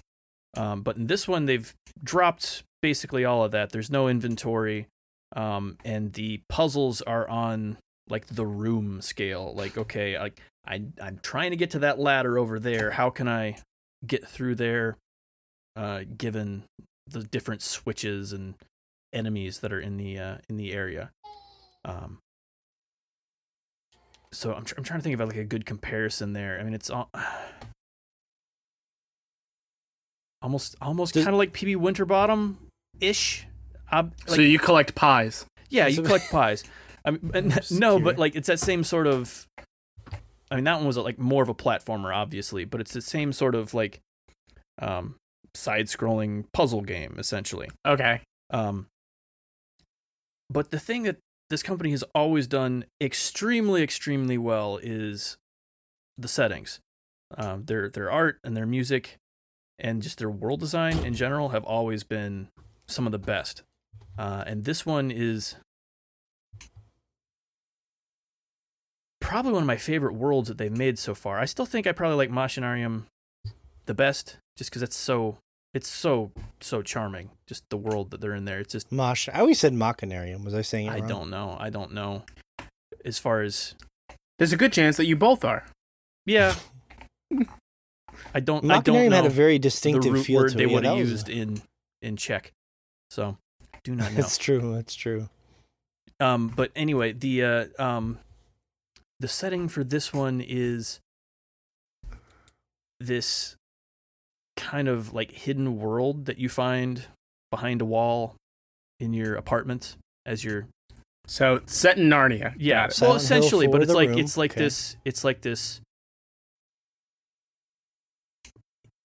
i'm trying to think of um like dracula's Let 'em know. castle but not with dracula but you know how it's kind of got that whole this thing looks like it's been cobbled together and towers added on and crap all over the place like a mansion like that with It's just a, a place that's like bigger on the inside than it appears on the like- outside well, well, scenario. it's like it's like everything's been bolted on here and there, kind of almost like a Tartarus from um, Persona Three. Like that Okay. shouldn't look like that. Um, Oh, Yeah. but it's like gotcha. under under your house that you just found this one time, and you know how you do. yeah, it's it's interesting because most of it is played straight, like this is an actual place. Um, but then there's a lot of hidden stuff that kind of would suggest that maybe a lot more of this is metaphorical. Um, and there's there's it's it's really good. It's a lot of it is really really well done. Um, I mean, the whole thing's really well done. Um, but I mean, as far as just like the all, all their other games have been fairly straightforward. Like these are fantastical places, but they're all meant to be real. And this is the first one where I've kind of been given the impression like, oh, maybe this is supposed to mean something more to the main character. That's kind of um, it felt that way, and it's been really, really fun. It's one. It's one of those things that I found almost all the collectibles, and I just I instantly wanted to go back through it and try to find everything else just to see Really? what Wow. else there was to learn about this world because it's just it's so so cool Creaks. Cool. Where did you hear about this game? You- Oh, well, I I- guess I you said you were following He's been the following the studio. yeah, Yeah. I've been following the studio That check. What's the studio called again? Do you remember? offhand? amanita games Amanita Games. Okay. Yeah, I remember you were the one who showed me Machinarium back in the day. I remember that. mm-hmm. I, don't, I guess I describe it as a point and click because I just because I think of it as like a 2D mechanics game are where mostly like that it's it is an adventure moving with a mouse even and though you're yeah, like moving through it like it's a kind of like At the very least, 2D. It's a modernized, like it, it definitely on that, take yeah. Take on that stuff. Yeah. yeah. Cool. Cool. mm-hmm. All right. Well, we um we only had one final poll before we get to uh patron shoutouts and uh, sadly uh uh Chrono Cross and me suffered a massive beatdown at the hands of a one Chrono Trigger, aka ham-fisted Rich Meister. Um I well, I was just you say ham-fisted a lot on the podcast, so I've been having these weird visions You're of you fucking with ham fisted. giant fist made of ham. I'm not That's like- the superhero ham fist. We're not the same person. Is is that a real superhero? i've never Yeah. seen the two of you in the same room rich I mean, the same. I feel like I'm always missing Spider Man whenever he shows up on speaking of which i've never seen rich and shay in the same room It's I- true. technically, you and I have never been in the same room. Not even not even in How- the how do I know you're not me. Rich? Huh. what i'm saying Yeah, here Uh, how do I know I'm not Descartes? How do I know? how do I'm i know not i'm you? not the killer No, I will say I can settle this. Rich, I will also teach say, me how to Morgan, do you cunning got your- lingus. Oh, got You want to know? ass beat also on Twitter with this poll. Just as a heads up. I'll beat you off with both hands. You put that on Twitter too? yeah, I put it on Twitter before you even put it on Instagram. The fuck is wrong with people? The fuck? I'm just. I, to be honest I've Rich never and I were laughing about it privately. yeah, we were having a good week. giggle. This is insane. This is insane. Hmm. Uh, but it was my fault for putting it up against Chrono Trigger, which is, to be honest with you, it's almost like this would have this had a really obvious result, and yet you were acting like we were insane. Mm-hmm. I mean, I would have thought it would have been maybe a little. I've never even played Chrono Trigger, so I'm like, there's got to You know- be people you know, like that me. explains the opinion. Wait a second, what? yeah, I've never. Who played the fuck are you to even have this opinion? Also, there's a lot more people who would tell you they've never even played Chrono Cross because the Yeah. the take on it is like, oh, it's a sequel to Chrono Trigger, but it's not as good. Mm, I when the my impression of that game being a kid was that it was like a, a critical masterpiece like Chrono Trigger. Uh, but I mean, I haven't played it. Since It was the like, less satisfying follow up to Chrono Trigger. Well, I mean, Chrono Trigger fans sound like they're just stuck in their Chrono Trigger ways, and you can't. You, they can't. You never talked out of played. Chrono Trigger. You can't compare them because you have nothing to No, compare it to. I didn't compare them. I just said I preferred one because it was the only one I. You're saying you preferred one over the other, and you didn't play one. So, oh I my, preferred one over the one I never played. it's it's pretty simple. this is so I- can't need pref- to. I can't prefer one that I never played. To be honest with you, I, I've seen a lot of Chrono Trigger, and, and look, I I get the appeal. So, but um, it was a it was an obliteration of of people that love. Good God, people like Chrono Trigger. Holy Thanks for being on the right side of history. Yep. Hey, look, Rich. I'll give you credit when when you take a beating. I'll give it to you. But when you when you get one right, I gotta give it. It's only And when fair. I and when I take a beating, I'll pretend like it didn't happen.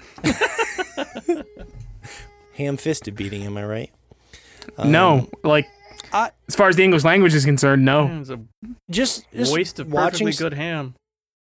right? Just watching a lot of stuff this week. I still think Chrono Cross has just beautiful music and a great look to it, but I I don't remember a lot of the game because it's been so long. So, you know, it's hard for me to really defend it that adamantly. I was just I was surprised you being a JRPG guy. I was like, oh, Rich is gonna be. I mean, we're gonna talk about Chrono Cross, and you were just like, I'm not about that.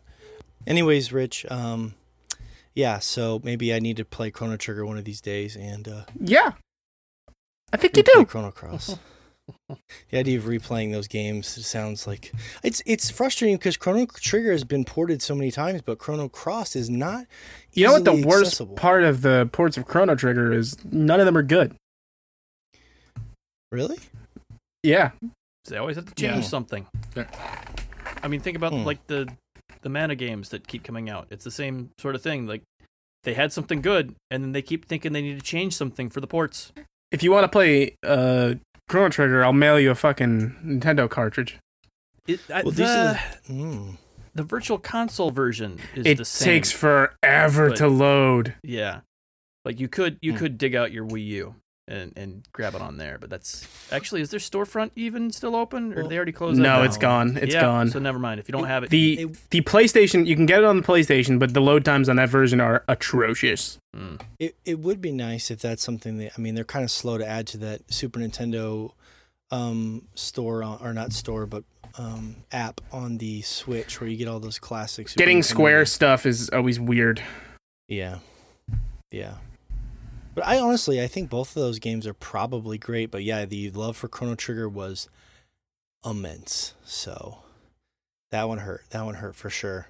But to all three of those people that messaged me about Chrono Cross, I love you. Just for the record, Morgan, like it seems strange when you say like that one hurt because basically what happened is like you walked up to a door and the three of us were like, "Hey Morgan, if you go through that door, you're going to get stabbed." And you were like, "I don't think so." And then you just walked right in and when you were got stabbed, you were like, "How could I see that coming?" well, we tried to do that for you earlier this year with the whole What do you mean? Final Fantasy Last of Us thing that you guys got obliterated in. Remember, I tried to help you with that one too. I don't remember a lot of people like Mm. straight up hating Final Fantasy, but all right. I don't think anyone hates Chrono Cross. I'm talking Oh. about The Last of Us. Oh well. This is going on for a long time to just admit that you lost. Let's just move on. You lost. You need Thanks to play for- Chrono Trigger. It's On to the ab- next it's not about winning and losing, Shay. It is to me, it I won. You know It's it about is. the The amount of times you've rubbed our nose in it. And we Uh, haven't peed on the carpet since. Hey, look, I've. uh, that's an Speak for interesting metaphor. Um, all right, so we one thing we do for our Patreon community is we do a little fun skit Metaphor. To give shout outs to the patrons that support us at the three dollar tier or higher. And uh, Shay prepares these every week. So for our patrons, part of Chomp Nation, enjoy. Time out. The Chomp Nation Sharks sauntered to the bench and plopped themselves down, exhausted and dripping with sweat. The coaching staff of Dan W., Gil Beasy, Ivan, and the Rev huddled together around the head coach, Danny P. They devised a play and brought it back to the bench. Meister, you're going to inbound the ball to Barnes. Barnes, dribble it to midcourt and throw it into the high post for Fowler. Fowler, spin and drive. If the defense rotates in the paint, pass it out to Layton at the three point line. I don't know why his accent has switched, but that's what we're doing. If the lane is clear, lay it in. Got it. On it. Fucking hate sports. Uh, coach, who's fifth in the lineup? The coach looked at the bench from Bernadette to Curtis to Jason to Jay to John to Jay Holbro to Lisa to Zach H. Who was he going to put in? Zach H, let's go. Let me get the fans hyped up. Alexander, Chance, Alec, Cursively, Howard, Justin, Kane, Larissa, Paul, Raul, Ryan, Stefan, Cy, Tony, Vince, and Car in space. Let's go! The crowd behind the bench erupted in roars and shouts of support. The players took the court and got into their position to run the play. Referee Fletch blew his whistle and passed the ball to Meister. Meister looked at the opposing teammate, made up of Eric, James, Ryan, Larry, and someone else whose name was never put on their jersey. Barnes! Meister inbounded the ball to Barnes. Barnes dribbled it up the court using his free arm to keep the opponent at bay. He made it to midcourt as the clock winded down. He looked up. Seven seconds left in the fourth. Minus three. What are you moaning out there? Barnes shouted, setting Fowler in motion. He jump stopped at the high post on the right as he grabbed the pass. I'm getting too old for this bit. He pivoted his right foot and began to drive towards the paint. Two players slid into the paint to wall off Fowler. Fowler rocketed a pass to the perimeter where Zach H caught the ball. He looked at the clock. 2.4 seconds left. A defender sprinted out to block the shot. Zach H. Sorry, no, not Zach H. Zach launched the ball towards the hoop. It spiraled into the air, aimed at the net. But it was a bit long. Barnes, under the hoop, rose up for the tip, reaching beyond the opponent. Barnes was knocked away from the rebound, and he felt something slap his chin. slap his chin. Ew. As he was As you do. As he was falling to the ground, he opened his eyes and looked up to see Layton rebounding and ramming the ball into the hoop. The ball shot down and smacked Barnes in the nuts. The, the timer ran out. The Sharks won. Meister dropped to the floor and began to weep. Barnes rested his back against the stanchion as he caught his wind. Fowler ran into the crowd and started a mosh pit. He punched out an old lady in his excitement. Sweet victory, bitch. so really quickly before I do my sappy part, I wanted to say, Rich, you actually made the same mistake that Morgan always does. You said cursive Lee. You know what the Instead of worst part cursive is? I always do that, and because I know Morgan always messes up his name, I always get in my own head about it, and then end up making the same mistake, thinking I'm. it's like I'm overcorrecting, and I do it to him every fucking time. Mm-hmm. Welcome to the club, Rich. It's all right. It's all right. You you have joined the club for today. I'm sorry. But that's okay. I did want to say thank you to all of our Patreon members, our patrons, past, present, and future. We had some new people join this month. Thank you very much. Um, I will get your guys' shout out if I missed it next month, if you just joined within the last day or two. As I had written this last week, forgotten to update it, I will get you your guys' shout out. To those who have moved on this month, I say thank you very much for being a part of Sword Chomp history and supporting us. And to the current people, thank you so much for everything you do, not just supporting us with your money, but supporting us with your time and being active in, in our Discord and on our social media. Seriously, thank you guys so, so much for everything it is that you do. Um, you are our family here at Sword Chomp, and we appreciate you so, so much. And I mean that from the bottom of my heart. So thank you. And um, if you are ever interested in being shouted out like that, like Morgan already told you, just head over to patreon.com to check it out. And um, yeah, thank you guys for helping me out with the Patreon shoutouts. For sure. Thank you, guys. Um, it's been a fun show, and remember, anything you could possibly want to find about us is at swordchomp.com. I want to thank Shay for being here from Japan, the professor, Rich for being here from New York, Big Softy, Josh for being here from Michigan, the Jimmy Rustler, and in honor no. of, of Josh, of course, one more time. Well, Josh, I think you interpreted it differently, but I interpreted it the only the way a sane person could. that should be a ringtone. and of course, I'm here from Montana at Mountain Time. We'll see you next week for an all new Chomp.